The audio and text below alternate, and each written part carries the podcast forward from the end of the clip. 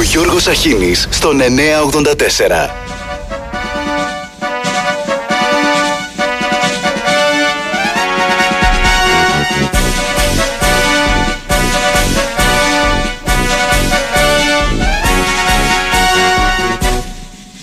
Το έθνος μας απειλείται. Υπερβομών και στιών Μα πρέπει να συντομεύουμε, εξοχότατε, εξοχότατε, εξοχότατε, εξοχότατε μας περιμένουν για το τσάι. Εν θα ουκ εστι πόνος Ου λείπει Ένας ζητιάνος ξύνει τα χαμνά του. Ο άγνωστος στρατιώτης κρυώνει στο χιονόνερο Ο υπουργός χειρονομεί Μια γριά σταυροκοπιέται Κύριε των δυνάμεων Των δυτικών βέβαια δυνάμεων. Κύριε των δυνάμεων Των δυτικών βέβαια δυνάμεων. Σκασμός! Σκασμός! Σκασμός λοιπόν! Μιλάει ο Υπουργός! Σκασμός! Σκασμός λοιπόν, μιλάει ο Υπουργός! Τα γάντια χειροκροτούν. Οι φαντάροι παρουσιάζουν όπλα. Οι τράπεζες χωνεύουν τη λία τους. Δυο αστυνόμοι τρέχουν. Ποιος είναι; Τίποτα, τίποτα. Ποιος είναι; Ένας άνεργος. Λιποθύμησε. Τίποτα. Μπορεί και να πέθανε. Τίποτα.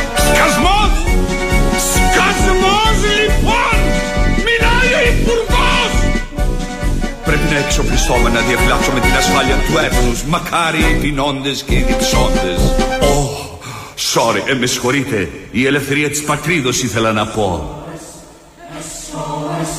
Φυσάει,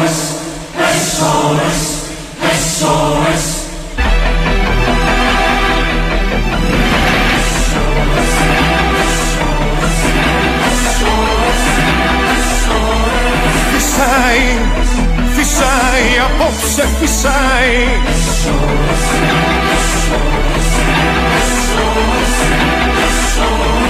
Φυσάει, φυσάει, απόψε φυσάει, απόψε φυσάει. Τρέχουν οι δρόμοι, λαχανιασμένοι φυσάει. Κάτω από τις γέφυρες φυσάει. Μες στις κιθάρες φυσάει. Μες στις κιθάρες φυσάει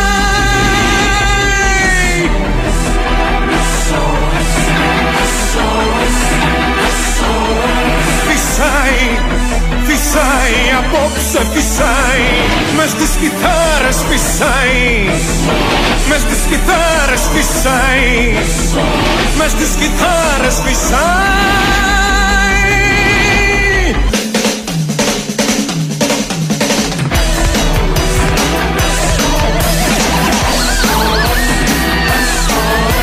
Φυσάει, φυσάει, απόψε φυσάει Φυσάει,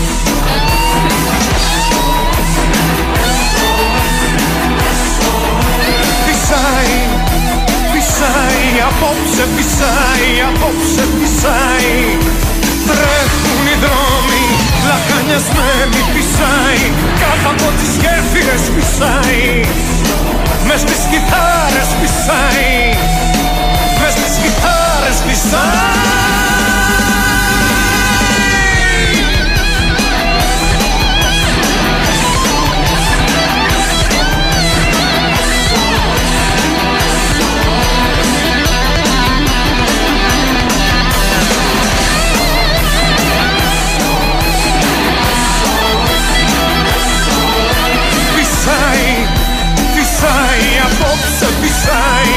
Μες στις κιθάρες φυσάει Μες στις κιθάρες φυσάει Μες στις κιθάρες φυσάει Δώσ' μου το χέρι σου φυσάει Δώσ' μου το χέρι σου φυσάει Δώσ' μου το χέρι σου φυσάει Δώσ' μου το χέρι σου. Δώσ' το χέρι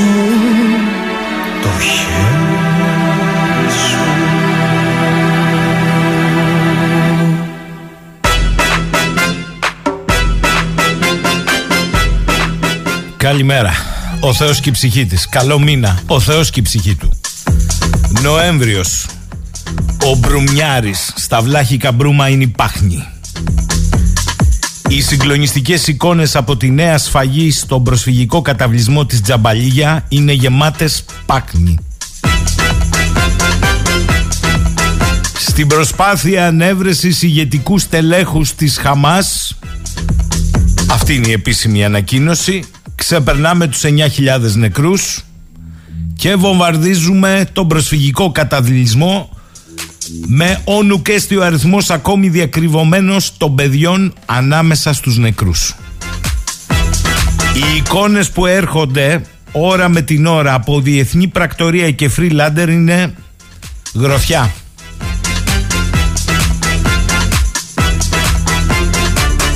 Και είναι γροθιά διότι τα πράγματα γίνονται ακόμη πιο, πώς να το πω, κοινικά όταν ο δημοσιογράφος του CNN, Wolf Blitzer, προσπαθεί να κατανοήσει τη λογική της απόφασης έχοντας στα παράθυρα του CNN τον εκπρόσωπο του Ισραηλινού στρατού Ρίτσαρτ Χέκτ.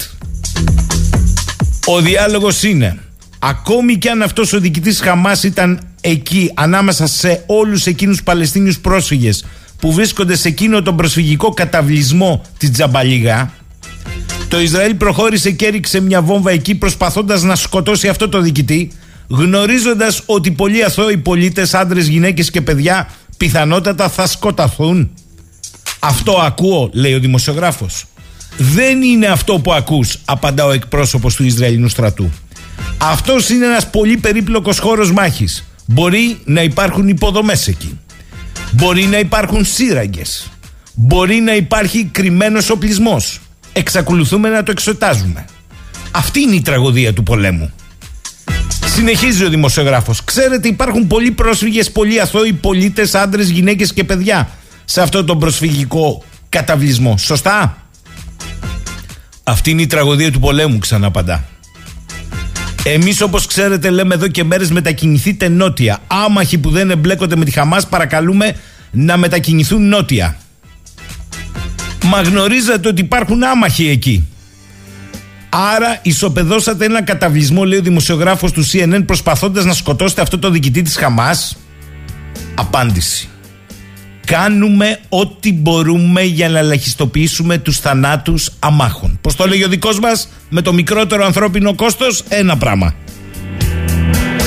Ε, χώρες που δεν τις λες και πολύ προοδευμένες αναπτυξιακά όπως η Βολιβία διακόπτουν τις διπλωματικές σχέσεις μετά το χτύπημα στον προσφυγικό καταβλισμό. Χιλή και Κολομβία να καλούν τους πρεσβευτές. Και ο αξιωματούχος του ΟΗΕ, διευθυντής του γραφείου της ΥΠΑ της Αρμοστίας των Ηνωμένων Εθνών για τα ανθρώπινα δικαιώματα υποβάλλει την παρέτησή του εξαιτίας της αδυναμίας του ΟΗΕ, όπως λέει, να σταματήσει αυτό που χαρακτήρισε εγχειριδιακή περίπτωση γενοκτονίας στη λωρίδα της Γάζας. Και μετά, μετά δεκάδες πτώματα τυλιγμένα με λευκά σεντόνια. Αυτό είναι το μετά. Και επειδή ακούω τα τρελά περί των θρησκευτικών πολέμων, Απλά να σας πω ότι παρεπιπτόντος χθες η αεροπορία του Ισραήλ όλος τυχαίως κατά λάθος βομβάρδισε και το ορθόδοξο, ορθόδοξο πολιτιστικό κέντρο. Μετά τον Άγιο Πορφύριο ήρθε η σειρά του Ορθόδοξου Πολιτιστικού Κέντρου στη συνοικία Τέλα Αλχάουα της Γάζας και η οργισμένη ανακοίνωση του Πατριαρχείου, του Ελληνορθόδοξου Πατριαρχείου των Ιερουσαλήμων. Ψηλά γράμματα αυτά. Πολύ ψηλά γράμματα για όσους λένε άμα τους θέτε να τους πάρετε εδώ, να τους βάλετε στα κρεβάτια σας να σας απαυτώσουν. Απορία ψάλτου Βίξ. Και εσείς που δεν τους θέτε το συστηματικό μέχρι εξαφανίσεως έγκλημά τους τις διαρροές που επιβεβαιώνονται από τα Wikileaks ότι θέλουν να τους βγάλουν από εκεί οι Ισραηλοί να τους στείλουν όπου γης μεταξύ των οποίων και η Ελλάδα. Πώς το βλέπετε; Αφού εσείς δεν τους θέλετε. Σας τους στέλνουν θα τους πάρετε; Καλημέρα στο φίλο το Δημοσθένη. Ο Δημοσθένης έστειλε ένα μακροσκελές κείμενο. Κάθομαι λέει βάζοντας όλα τούτα και χιλιάδες άλλα στο μυαλό μου που γεννούν εικόνες τραγωδίας και αναρωτιέμαι για τι σουλιώτησε περνώντας για μια στιγμή νοητά τις γραμμές. Σκέφτομαι λέει τους μεσολογγίτες τους δικούς μας και την αδυσόπιτη πολιορκία τους από τον Κιουταχή και τον Ιμπραήμ. Σκέφτομαι την απελπιστική έξοδό τους για να γλιτώσουν όσοι γλίτωσαν από το θεριό της πείνας, της δίψας και της σκλαβιά. Και τι έκαναν, έβαλαν τα γυναικόπαιδα μπροστά για να τα σφάξουν οι έχοντες το δικαίωμα της αυτοάμυνας του Κιουταχή και του Ιμπραήμ, οι Οθωμανοαιγύπτιοι δηλαδή σε ξένη πατρίδα. Δικαίως ούρλιαζε ο Μέτερνιχ από την Αυστρία.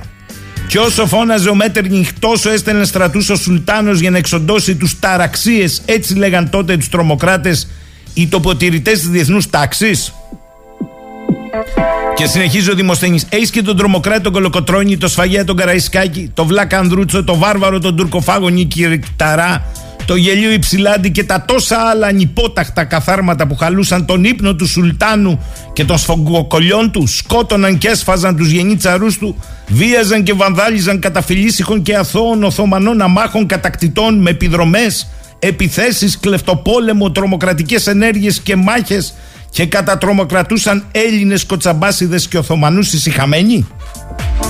Καταδίκαζαν και τότε τη βία και τις βαρβαρότητες λέει Δημοσθένης από όπου και αν προέρχονταν οι διάφοροι στάτουκ βόηβες πάντα υπάρχουν υποταγμένοι κυπώντιοι πιλάτοι. Αλλά και οι τρομοκράτες σουλιώτες πριν από καμιά δεκαριά χρόνια από τη μεγάλη ελληνική τρομοκρατική επιχείρηση Επανάστασης για τη γέννηση και δημιουργία ελληνικού κράτους, τι έκαναν, άκου να δεις.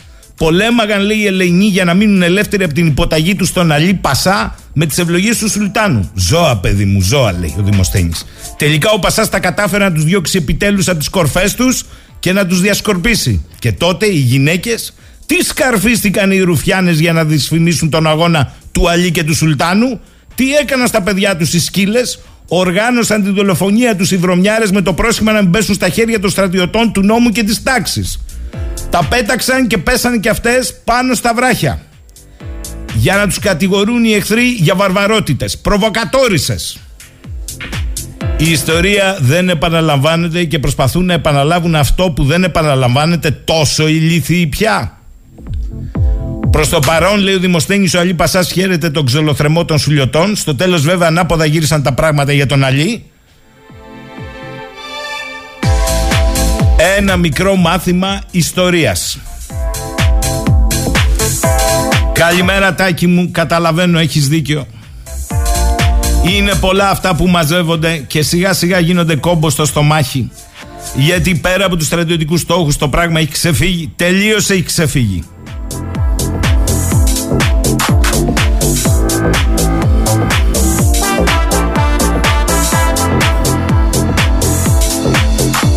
Πάμε στο άλλο. Α, έχουμε μεγάλη τέτοια, έχουμε ιστορία. Τέλος παιδιά η φοροδιαφυγή στη χώρα. Όσο για αυτούς που φοροδιαφεύγαν, αργά για δάκρυα την πατήσατε κανονικότατα, καλοφάγωτα επομένως μαζί με την επενδυτική βαθμίδα. Διότι αυτό που εξαγγέλθηκε για την καταπολέμηση φοροδιαφυγής, αν δείτε έστω ένα πλούσιο που φοροδιαφεύγει να πληρώσει τα σπασμένα, θα ζητήσουμε δημοσίως συγγνώμη εγώ και ο Νίκος για τα όσα ποταπά καταλογίζουμε. Ο λίγο τι απίθανο πάντως. Διότι από το 10 ξέρουμε ποιος πληρώνει τις αμαρτίες αλωνών, ψηφίζοντάς τους ξανά και ξανά σε αναζήτηση της χαμένης σταθερότητας. Καλά κουράγια σε όλους τους συντρόφους όπου και αν ανήκουν κοψοχέριδες. Τι έχουμε εδώ χθες, μετάλλαξη παιδιά έχουμε του τέλους επιτεδεύματος που αυξάνει την επιβάρηση για τους κατεπάγγελμα φοροφυγάδες παραδείγματα εφαρμογής του νέου λέει συστήματος και δώσ' του δίναν από εδώ και από εκεί. Όλες οι μεταπολιτευτικές κυβερνήσεις σε τεκμαρτό μοντέλο προσδιορισμού φορολογητέας ύλης, δείγμα δυναμίας ουσιαστικά να δεσμεύσουν με πιο έξυπνο και στοχευμένο τρόπο φορολογητέα ύλη από μια επαγγελματική τάξη που ρέπει όπως μας είπαν ακαταπαύστος στη φοροδιαφυγή. Αυτή είναι που πήγε χέρια πόδια γιατί τι προσδοκούσε να πάρει και ένα κοκαλάκι από το ΕΣΠΑ. Πάρτε τα τώρα. Εν τω μεταξύ κουβέντα για τους ε, φτωχοδιάβολους δεν τους λες Πολυεθνικές ε, Και τα σούπερ μάρκετ ε, Και τα αφημί εκτός χώρας Κουβέντα για αυτά Όχι Εκεί ο μικρός Καλά πάει. Το μόνο πραγματικό αποτέλεσμα των μέτρων θα είναι ακόμη ο μεγαλύτερος έλεγχος των πληρωμών μέσω της αναγκαστικής σχεδόν χρήσης ηλεκτρονικών πληρωμών. Πρόκειται για περιορισμό της ελεύθερης οικονομικής δραστηριότητας η οποία υποτίθεται, θέλω να το θυμίσω αυτό, προστατεύεται από το Σύνταγμα. Βεβαίως η κοινοβουλευτική πλειοψηφία η οποία θα εγκρίνει το νομοσχέδιο του Υπουργείου είτε έχει πλήρη μεσάνυχτα για τις συνταγματικές δεσμεύσεις είτε απλώς αδιαφορεί για αυτές. Διαλέξτε εσείς τι είναι χειρότερο. Το ίδιο ισχύει και με το μέτρο της παροχής χρηματικής αμοιβής σε όσους φορολογουμένους προχωρούν σε καταγγελίες, λέγε Ρουφιάνο πιο σικ. Ωραίο κράτος. Εθίζει τους πολίτες στο Ρουφιανιλίκι γιατί δεν δύναται. Καταλάβατε; Και με μπόνους. Μετά θα είναι άχρηστο το μπόνους. Διότι θα είναι μέσω τραπεζικού λογαριασμού και θα φανερώνεται ο Ρουφιάνος. Πώς θα γράφει δηλαδή, αφού είναι. Γελασνικό, για πρόσεξε το. Αφού όλες οι αλλαγέ θα είναι ηλεκτρονικές.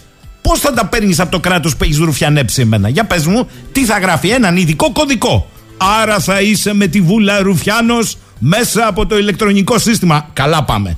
Και αφού μετά το Ρουφιάνο πολλοί αγάπησαν τη Ρουφιανιά Ουδής, μάλλον ανάποδα, τη Ρουφιανιά πολλοί αγάπησαν το Ρουφιάνο Ουδής, θα σε δίνουν με λίστα ω ευεργέτη του κράτους. Και μετά δεν θα χρειάζεσαι ούτε μπικικίνια. Πάρε κανένα κουπονάκι να φας τίποτα. Απλά πράγματα, παιδιά. Ωραία πάμε, ωραία πάμε.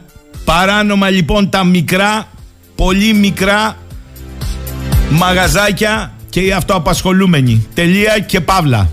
Παιδιά, ας προσέχατε, ας προσέχατε μετά την απομάκρυση από το εκλογικό ταμείο. Μ' αρέσει που σας είχε μαράνει αυτή την κατηγορία. Άλλος αυτός. Ο αλής του μνήμης Κατρούγκαλος. Ο οποίος έφαγε και ένα μπάτσο ακριβώς γιατί αποκάλυψε την κρυφή ατζέντα του κόμματος της αξιωματικής αντιπολίτευσης. Οι άλλοι που δεν είχαν κρυφεί και ήταν φανεροί, φάτε τα τώρα.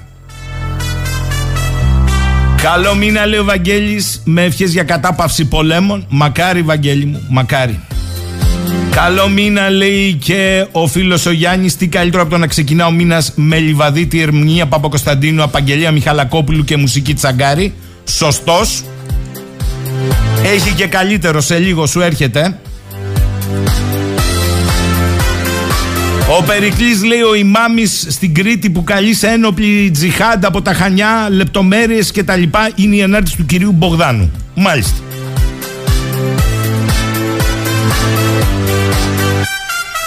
Άλλος φίλος εδώ, καλημέρα στη Βαβέλ λέει η Κάρμεν, ο Γιάννης να ενδιαφερθούμε για το ναό στο Ισραήλ ενώ την ίδια ώρα δεν δίνουμε δεκάρα για τους εδώ που μπουκάρουν στον Άγιο Παντελεήμονα σώπα ρε Γιάννη σώπα αλήθεια τώρα μια ερώτηση αν ισχύει παρακάτω είδηση. Είναι αλήθεια ότι η Κίνα αφαίρεσε το όνομα και τη σημαία του Ισραήλ από τους χάρτες τη online εφαρμογές Baidu και Alibaba, κάτι σαν την Google Maps στη Δύση; Αλήθεια είναι.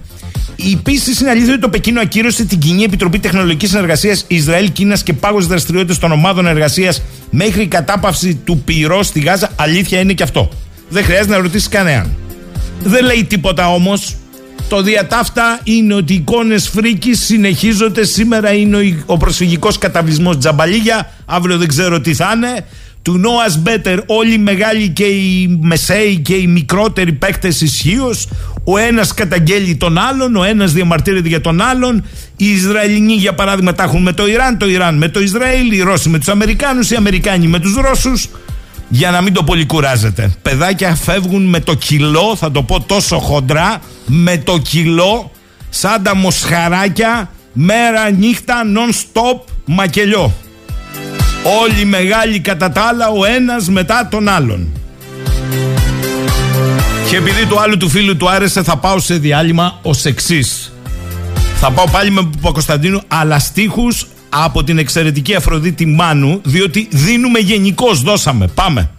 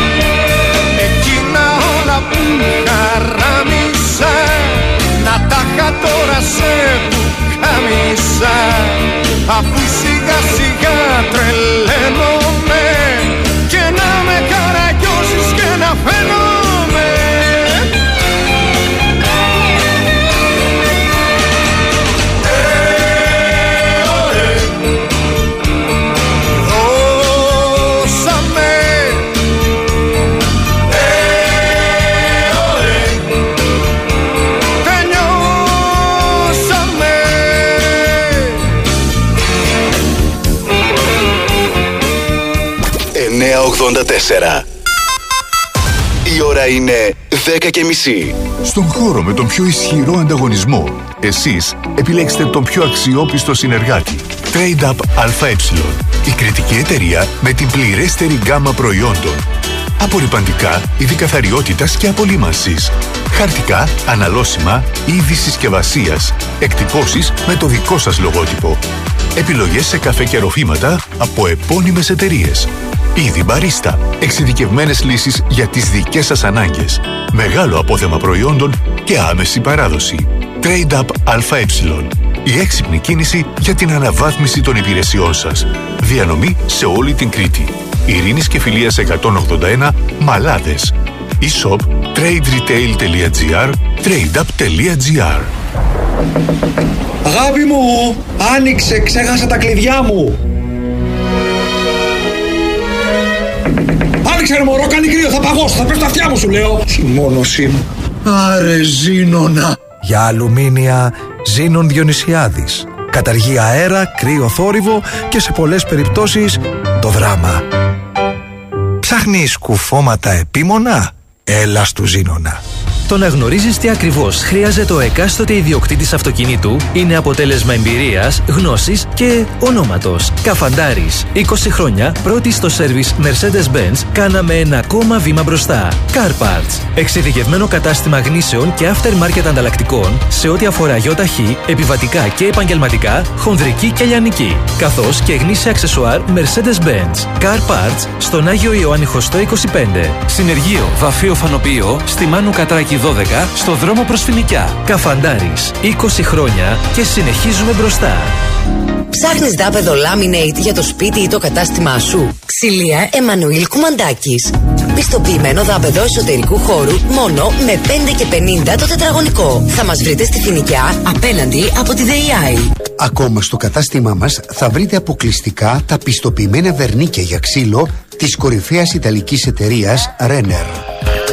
Εμμανουήλ Κουμαντάκης, η πιο αξιόπιστη επιλογή και στο δάπεδο. Οι δικοί σου άνθρωποι είναι δίπλα σου και σε φροντίζουν. Και φέτος η ΕΚΟ φέρνει πετρέλαιο θέρμανσης με έκπτωση 5% και 12 άτοκες δόσεις. Γίνε μέλος του Eco Smile σήμερα, κάνε την παραγγελία σου μέχρι και 17 Νοεμβρίου και διεκδίκησε μοναδικά δώρα. Κάλεσε τώρα στα 18198 και 210 7725 555 ή απευθύνσου στα επιλεγμένα πρατήρια ΕΚΟ. Η προσφορά ισχύει έως και 17 Νοεμβρίου με κάρτες εκδόσεως ελληνικών τραπεζών. Όροι και προποθέσει στο ecosmile.gr. Να αισθάνεσαι υπερηφάνεια όταν τόσοι άνθρωποι απολαμβάνουν τα έργα σου. Τρίτον, κατασκευαστική.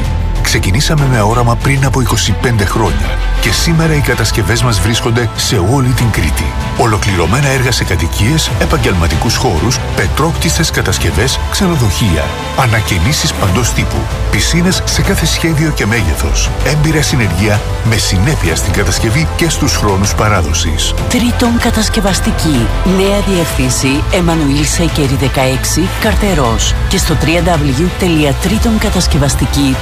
www.τρίτονκατασκευαστική.gr Τηλέφωνο 6957 844 548 Υπεύθυνος Θανάσης Κρόση. Σέβα κύβρα τη δύναμη να χτίσω σου παλάθια για να θρονιάσω μέσα τους τα θαλασσιά σου μάθια. Αρχίσαμε Λευτέρη. Δεν φταίει κι ένας άλλος, εμείς φταίμε που ρίχνουμε τις τιμές και ανεβάζουμε το επίπεδο της εξυπηρέτησης. Μπα. Μπαξεβάνης. Νίκος Μπαξεβάνης. Νίκος Μπαξεβάνης. Χτίζεις, ανακαινίζεις, επισκευάζεις. Για ό,τι ψάχνεις, δύο υπερκαταστήματα Νίκος Μπαξεβάνης σε περιμένουν. Στον Άγιο Νικόλαο και στο Ηράκλειο Τιμοθέου 9, Νέα Λικαρνασσός. Μπα. Μπαξεβάνης. Νίκος Μπαξεβάνης. Έπαε και τα βρεσισούλα και τη δουλειά σου κάμεις. Και για τις ηλεκτρονικές σας αγορές, νιμπαξεβάνης.gr Λιοντομίτσος παρακαλώ. Καλημέρα σας. Από το ραδιοφωνικό σταθμό σας καλούμε. Θα θέλαμε να μας ενημερώσετε για τη σημερινή προσφορά των καταστημάτων Λιοντομίτσος. Βεβαίως. Χοιρινή πανσέτα μόνο 5 και 35. Καταστήματα εκλεκτών προϊόντων κρέατος Λιοντομίτσος. Με κλειστά μάτια. Δύναμη. Καθαρός κινητήρας. Σωστή λειτουργία. Αξιοπιστία. Υψηλά επίπεδα ποιότητας σε καύσιμα και λιπαντικά. Super Creta Gas. 15 χρόνια αξιοπιστίας στον χώρο της πώλησης και διανομής υγρών καυσίμων στις πιο ανταγωνιστικές τιμές. Με τρία σύγχρονα πρατήρια σε βιπέ, κορώνη γαρά και πρότυπες εγκαταστάσεις πλυντηρίων παντός τύπου και βαρέων οχημάτων. Super Creta Gas. Κουμουλάς ΑΕ. Η κριτική επιχείρηση που κινεί γη, ουρανό και θάλασσα. 984 για να είσαι μέσα σε όλα. Εδώ είμαστε πάλι. Ο φίλος ο Ηλίας λέει καλό μήνα από τη Λαμία. Ο Νίκος λέει από το Ηράκλειο. Τι καλό μήνα να σου πω, βρε Γιώργο, με αυτά που γίνονται. Ο φίλος ο Γιώργος από το Ελσίνκι, καλό μήνα, ακούγοντας για τη σφαγή στη Γάζα, με έπιασε το κλάμα επίσης για αθώους ανθρώπους που βομβαρδίζουν τα Ισραηλινά αεροπλάνα, γιατί αυτό το μίσος στους αμάχους. Ο Παναγιώτης λέει καλημέρα από τη δράμα. Καλημέρα και καλό μήνα λέει και η Κατερίνα. Βοήθειά μας σήμερα των Αγίων Αναργύρων. Κοσμά και Δαμιανού, αλλά μόνο ανάργυροι δεν μας κυβερνούν. Ο Γιάννης σοπάτε μαχαίρι στην εκκλησία στον Άγιο Παντελεήμονα από Ισλαμιστή. Εντάξει λέει πείτε στη γυναίκα, στον πατέρα που σφάξαν για μια κάμερα για το παιδί που πέταξαν από κάτω στο φιλοπάπου στη Μυρτό. Αλλά ξέρω τα κάνουν και Έλληνες. Φοβερό επιχείρημα, αύριο κλαίνε. Εντάξει, Γιάννη μου, εντάξει. Όλα είναι μέσα. Κοίταξε να δεις. Το έχω ξαναπεί. Άσπρο μαύρο. Αυτό είναι. Καλό, κακό. Μανιχαϊσμός. Και κάπως έτσι τα άκρα κάνουν θράψη. Αντισημιτισμός στο φουλ. Ισλαμοφοβία στο φουλ. Αστέρια από τη μία σε σπίτια στο Παρίσι. Ισοπαίδωση ολόκληρων γειτονιών από την άλλη. Να την ισοπεδώσουμε τη γειτονιά που μένει ο τύπος που μπήκε στον Άγιο Παντελεήμονα. Τι λες; Αναρωτιέμαι, λέει ο Αλέξανδρος, τον τελευταίο καιρό, αν ύστερα από 10 χρόνια υπάρχει καμιά πρόοδος στι έρευνες για δολοφονία των Καπελώνη Φουντούλη, τον ιδεολογικό χώρο στον οποίο είχαν μπλέξει ουδέποτε ασπάστηκα της Χρυσής Αυγής. Από την αντίθετη πλευρά έρχομαι. Όμως στις δημοκρατικές κοινωνίες, νομίζω, θα έπρεπε να εξηχνιάζονται τέτοια εγκλήματα. Πολλέ δε μάλλον όταν κάποιοι βρίσκουν πάτημα και αφήνουν σκιές για συγκάλυψη. Στην τελική ήταν δύο νέα παιδιά που θα μπορούσαν να έχουν παραπλανηθεί απλά να κάναν ένα λάθος. Νίκος, καλημέρα από Σιτία. Με πρόλαβε ο Πάνος για Βασίλη. Ζούμε για να σα ακούμε. Φυσάει κόντρα, φυσάει αδιαφορία. Άλλο άγριο ποίημα που άκουσα πρόσφατα και με συγκλώνησε από τους κοινούς θνητούς σε αυτή τη μηχανή. Και ο Μπάμπης λέει: Ο Σκάι σήμερα έβγαλε το πρώτο μεγάλο φοροφυγά. Ένα ψαρά που έβαζε στεριανό παραγάδι στον Άγιο Κοσμά και μετά πουλούσε τα ψάρια. Σώθηκε το ελληνικό δημόσιο. Αυτός κλέβει το δημόσιο. Οι άλλοι που τα πάνε στα Κέιμαν είναι εθνικοί ευεργέτες.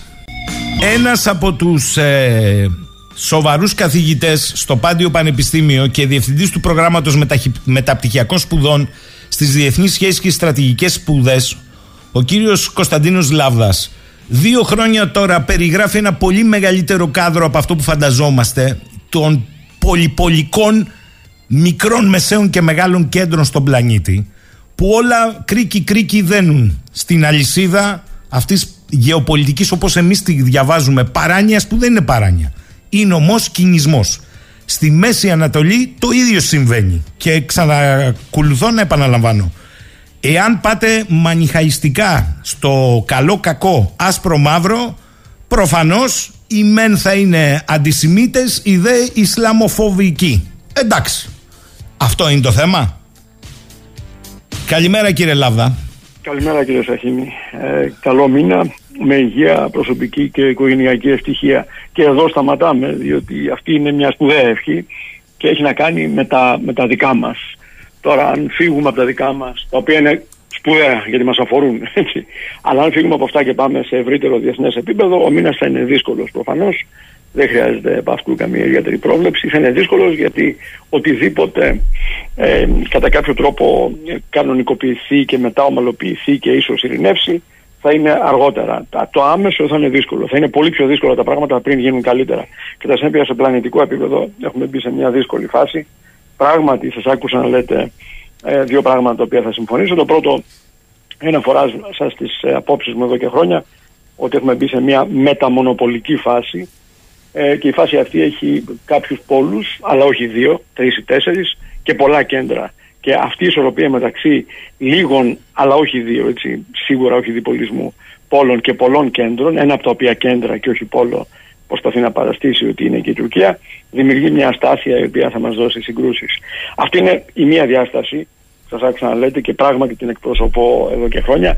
Η άλλη που επίσης νομίζω ότι είναι σωστή και πρέπει να, να μην το λέμε απλά, να το, να το νιώσουμε, να το εννοούμε, είναι ότι αυτός ο μανιχαϊσμός που βοηθάει την, την απλοϊκή επέκταση του μίσους ε, αφενός ο αντισημιτισμός που, που σηκώνει πάλι το ελεηνό του κεφάλι στην Ευρώπη, το βλέπουμε αυτό και όχι μόνο στην Ευρώπη, παντού παγκοσμίως. Αυτό είναι ένα μεγάλο, μεγάλο τραύμα το οποίο πρέπει να το ξεπεράσουμε οριστικά.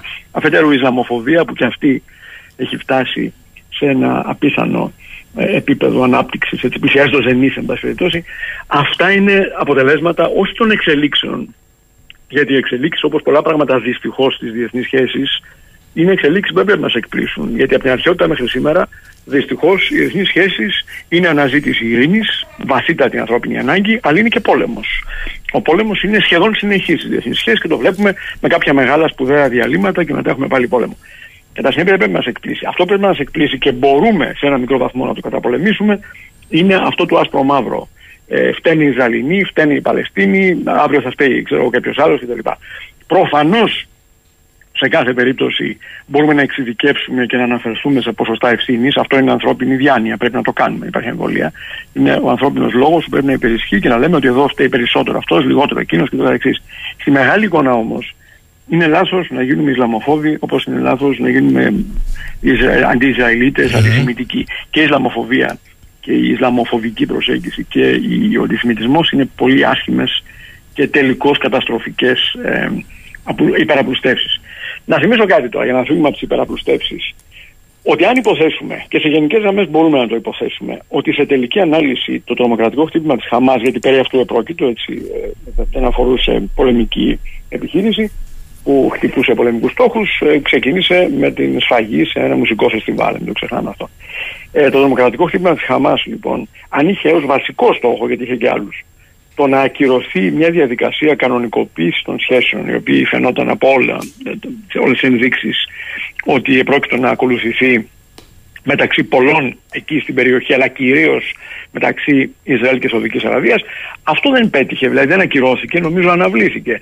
Γιατί για παράδειγμα υπάρχουν ε, ενδείξεις από τη Σαουδική Αραβία, αλλά και δηλώσεις από τα Ηνωμένα Αραβικά Εμμυράτα. Η πιο πρόσφατη είναι χθεσινή, από τον Άλλη Αλνουαήμι, ο οποίος είναι ο επικεφαλής, ο πρόεδρος της Επιτροπής ε, Αμυντικής Συνεργασίας των Εμμυράτων, της Ομοσπονδιακής, ας το πούμε έτσι, μεταξύ των Ηνωμένων Αραβικών Εμμυράτων, ο οποίος δήλωσε χθες ότι κάθε εξέλιξη στη σχέση περιοχής πρέπει να λαμβάνει υπόψη οριστικά και τώρα μεταφράζω verbatim, έτσι, ότι υπάρχει και θα υπάρχει στην περιοχή μας ισχυρή Ισραηλινή όπως και ισχυρή χριστιανική παρουσία και ότι η θέση των Ισραηλινών δεν είναι ούτε στο Παρίσι ούτε στη Νέα Υόρκη αλλά βεβαίως εδώ στην περιοχή μας ε, είναι κομμάτι της ιστορίας μας και της κουλτούρας μας και του μέλλοντός μας. Αυτή είναι μια ενδιαφέρουσα δήλωση μόλις χθεσινή γιατί δείχνει ότι πράγματι η διαδικασία προσέγγισης μέσα από αγκάθια δυστυχώς πολύ αίμα όπως φαίνεται του Ισραήλ με κάποιους από τους γείτονές του όπως είναι τα Ηνωμένα Αραβικά Εμμυράτα αλλά ακόμα και η Σαουδική Αραβία δεν έχει ακυρωθεί από τη Χαμάς, έχει αναβληθεί. Αυτό νομίζω πρέπει να το κρατήσουμε στο πίσω μέρος του μυαλού μας ως μια μικρή θετική νότα αυτού που συμβαίνει αυτή τη στιγμή. Στην πραγματικότητα, κύριε Λάβδα, γιατί για πολλά μπορεί κανείς να κατηγορήσει και να προσάψει στην Αμερικανική κοινωνία, αλλά έναν τόνο της κοινής λογικής, που βεβαίως ε, το ξέρετε καλύτερα στις διεθνείς σχέσεις και στη διπλωματία είναι άλλος ο κινησμός, ένα τόνο τον δώσαν μαζί Εβραίοι και Παλαιστίνοι διαδηλώνοντας και φωνάζοντας ότι χρειάζεται μια πολιτική λύση. Αυτή η συζήτηση υπάρχει. Θεωρείτε όμως ότι μπορεί να βρει έδαφος όταν και στη μία πλευρά, θέλω να είμαι σαφής, και στην άλλη πλευρά, αυτοί που ηγού- ηγούνται αυτή τη στιγμή, κινούν τα νήματα, είναι η Χαμάς και η Χαμάς της Ισραηλινής κυβέρνησης. Αυτό συμβαίνει στην πράξη. Η ευθύνη του Νετανιάχου ε, προσωπικά ως πρωθυπουργού, που είναι μια πολύ ισχυρή θέση, είναι κοινοβουλευτική δημοκρατία. Δεν είναι ούτε προεδρική ούτε ημιπροεδρική, είναι κοινοβουλευτική του Ισραήλ. Η ευθύνη προσωπικά του Νετανιάχου προσπάθησε να κάνει ό,τι μπορεί για να τορπιλήσει την εξουσία του Αμπάς στη Δυτική Αχθή και την προσέγγιση της Παλαιστινιακή Αρχής στην πορεία ενός ε, μελλοντικού Παλαιστινιακού πραγματικού κράτους. Και για να το κάνει αυτό, εκμεταλλεύτηκε και τη Χαμάς. Η ευθύνη του λοιπόν είναι τεράστια και θα φανεί σε επόμενους μήνες και χρόνια. Υπάρχει καμιά εμβολία. Άρα εδώ έχουμε στο εσωτερικό Ισραηλινό πολιτικό κοινοβουλευτικό παιχνίδι την επικράτηση μία άποψης απέναντι σε άλλες. Έτσι συμβαίνει όμως στις κοινοβουλευτικέ δημοκρατίες. Μπορούμε να κάνουμε αναφορές σε όλες τις δικές μας περιπτώσεις. Η Ελλάδα, άλλες χώρες που κάποια στιγμή ξέρετε, υπάρχει αυτή η άποψη, κάποια στιγμή άλλη άποψη κτλ. Άρα η άποψη που επικράτησε μετά την επανεκλογή Νετανιάχου είναι ότι έπρεπε να τορπιλιστεί η όποια εξουσία του Αμπάς και η όποια πορεία της Παλαιστινιακής Αρχής ε, προς μια κρατική οντότητα. Και για να το κάνει αυτό θεώρησε πως είναι ε, απολύτως αποδεκτό είτε να αγνοήσει είτε ακόμα και να υποδαβλήσει τάσεις της Χαμάς γιατί θεωρούσε λανθασμένα όπως απεδείχθη περίτρανα την ορίδα της Γάζας ε, ακίνδυνη. Θεωρούσε δηλαδή ότι η Χαμάς παίζει ένα τρομοκρατικό παιχνίδι, αλλά μαζική επίθεση που θα κλονίσει το κράτος του Ισραήλ δεν μπορούσε να την κάνει. Και απεδείχθη ότι έκανε λάθος και το λάθο αυτό ε, το, το πληρώνει το Ισραήλ αυτή τη στιγμή και όλη η περιοχή. Αυτή είναι η μία διάσταση. Η άλλη διάσταση όμως είναι ότι από την άλλη μεριά έχεις μία α- απεχθή οργάνωση η οποία κυβερνά τη Γάζα αφού του έφυγαν οι Ισραηλοί το 2005 μετά τις εκλογές του 2006 και το ξεκαθάρισμα των αντιπάλων του 2007 την κυβερνά τη Γάζα με σιδερένια πυγμή με αυταρχικό τρόπο και συνεχώς πραγματοποιεί προς τα έξω τρομοκρατικές ενέργειες σε διάφορα επίπεδα. Άρα δεν είναι, ε, έχω ένα πρόβλημα με την, όχι με αυτό που είπατε, αλλά γενικώ με την προσπάθεια να πούμε ότι φταίνε και οι μεν, φταίνε και οι δε. Βεβαίως φταίνε. Δεν είναι ότι ξαφνικά έτσι, ε, τι να πω, το Ισραήλ εισβάλλει στη Δανία ε, με αεροπορική επιδρομή και λέμε τι έγινε εκεί παιδιά. Υπάρχει ένας ο οποίος στέκει, είναι το Ισραήλ 100%. Ή αντιστοίχως η Χαμάς ξαφνικά τρελαίνεται και αρχίζει να επιτίθεται α- αποκλειστικά και μόνο σε μια χώρα όπως είναι η Μάλτα, έτσι, βάζει τη Μάλτα ως στόχο και αρχίζει. Άρα βεβαίως υπάρχει υπόβαρθρο όπως είπε και ο Γκουτέρες στο, στα, ο- στον ΟΗΕ και ίσως παρεξηγήθηκε ή παρανοήθηκε. Προφανώς δεν ξεκινάει από το μηδέν, προφανώς πρέπει να αναλύσουμε τη ζωμική παράμετρο για να ξέρουμε τι λέμε. Όμως άλλο πράγμα είναι μια τρομοκρατική οργάνωση την οποία τελικώς εγώ κατανοώ γιατί το Ισραήλ θέλει να ξεριζώσει και όχι να συζητήσει μαζί της έτσι όπως έχουν τα πράγματα και άλλο πράγμα ένα κράτος το οποίο έχει στοιχεία κράτους δικαίου, έχει πλουραλισμό με το οποίο μπορεί να συζητήσεις και για να μην ξεχνιόμαστε εντελώς, αποτελεί με τα τεράστια προβλήματά του μια όαση αντιλήψεων πλουραλιστικών και κράτους δικαίου στην περιοχή στην οποία αυτή τη στιγμή προσπαθεί να επιβιώσει. Άρα η θέση μας πρέπει να είναι προσεκτική, αντικειμενική, αλλά δεν μπορούμε να εξισώνουμε τον τρομοκράτη της Χαμάς με τον Πρωθυπουργό του Ισραήλ. Ε, πείτε μου όμως από την άλλη το γεγονός ότι διαραίουν και επιβεβαιώνονται πια οι διαρροές στα Wikileaks για μόνιμη εκδίωξη των Παλαιστινίων, των Παλαιστινίων και δεν μιλάμε για τη Χαμάς πια, Ναι, ναι, ναι. στην Αίγυπτο και σε χώρες όπως είναι η Σουηδία, ο Καναδάς, η Ελλάδα δεν δείχνει ότι αυτή τη στιγμή πριτανεύει στην κυβέρνηση του Ισραήλ η πιο ακραία αντίληψη για το πώς μπορεί να λυθεί το λεγόμενο Παλαιστινιακό; Είναι σαφές ότι μέσω πρόθεσμα, μέσω πρόθεσμα, όχι βραχυπρόθεσμα, η όλη η κατάσταση μπορεί μόνο να μπει σε μια διαδικασία μελλοντική ειρήνευσης μέσω της αναβίωσης αφενός των συμφωνιών του Αβραάμ, των Abraham Accords, τα οποία όπως ξέρετε ξεκίνησαν το 2020 με μια ε, σειρά ζημερών συμφωνιών μεταξύ Ισραήλ, Αραβικά Εμμυράτα, Ισραήλ Μπαχρέιν, Ισραήλ Σουδάν, Ισραήλ Μαρόκο και μετά υπήρξε η προσπάθεια ε, και επί Τραμπ και επί Biden του διαδόχου του ε, να υποβοηθηθούν, να επεκτάσουν και να αρχίσει μια κανονικοποίηση σχέσεων με τη Σαουδική Αραβία και εκεί βρισκόμασταν όταν, χτυ- όταν χτύπησε η Χαμάς. Άρα λέω ότι μέσω πρόθεσμα, δυστυχώς όχι βραχυπρόθεσμα, η μόνη πιθανότητα για μια ειρήνευση είναι να ξαναξεκινήσει αυτή η διαδικασία. Γι' αυτό είπα στην αρχή ότι ούτε τα Αραβικά Εμμυράτα ούτε η Σαουδική Αραβία δείχνουν ότι την έχουν ακυρώσει, την έχουν αναβάλει. Και μετά το Ισραήλ να βρει με μια άλλη κυβέρνηση. Βεβαίως, είμαι βέβαιος, γιατί ο, ο Νετανιάχου έχει καεί με αυτό που συνέβη, να βρει έναν τρόπο να συνομιλήσει με τα πιο μετριοπαθή και όχι τρομοκρατικά στοιχεία στην Παλαιστινιακή Αρχή, στη Δυτική Όχθη, για το πώς τελικώς θα υπάρξει μια κρατική οντότητα Παλαιστινιακή, η οποία όμως από την πλευρά της επίσης οφείλει να εγγυηθεί στο Ισραήλ αυτό που εχθές μόλις από τα Ηνωμένα Αραβικά Εμμυράτα ένας ε, διακεκριμένος Άραβας και όχι Ισραηλινός, ο εκπρόσωπος της Επιτροπής Αμυντικού Σχεδιασμού των Εμμυράτων, που είπε ότι πρέπει να κατανοήσουμε ότι το Ισραήλ είναι εδώ για να μείνει. Δεν υπάρχει κανένα θέμα. Είναι κομμάτι της περιοχής μας από την αρχαιότητα. Αυτό πρέπει να γίνει σαφές.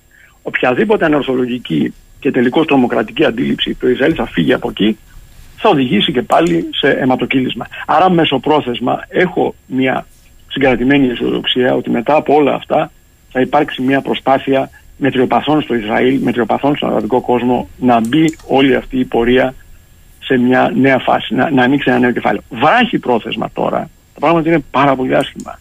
Είναι πάρα πολύ Προφανώς και εδώ υπάρχει. Να κάνει πίσω. Υπάρχει, ε, ναι, το να κάνει πίσω το αντιλαμβάνονται όλοι στιγνά γεωπολιτικά. Από την άλλη, οι εικόνες βομβαρδισμού αμάχων, εκατόμβες, ε, χτυπήματα στη δυτική όχθη αδιακρίτως, σύλληψη ακόμη και μελών της κυβέρνησης Παλαιστινιακής Αρχής χθες το βράδυ, δείχνουν ότι αυτή την ώρα αυτό που πριτανεύει δεν είναι καν διάλογος ή υποψία διαλόγου με τη λεγόμενη μετριοπαθή πλευρά.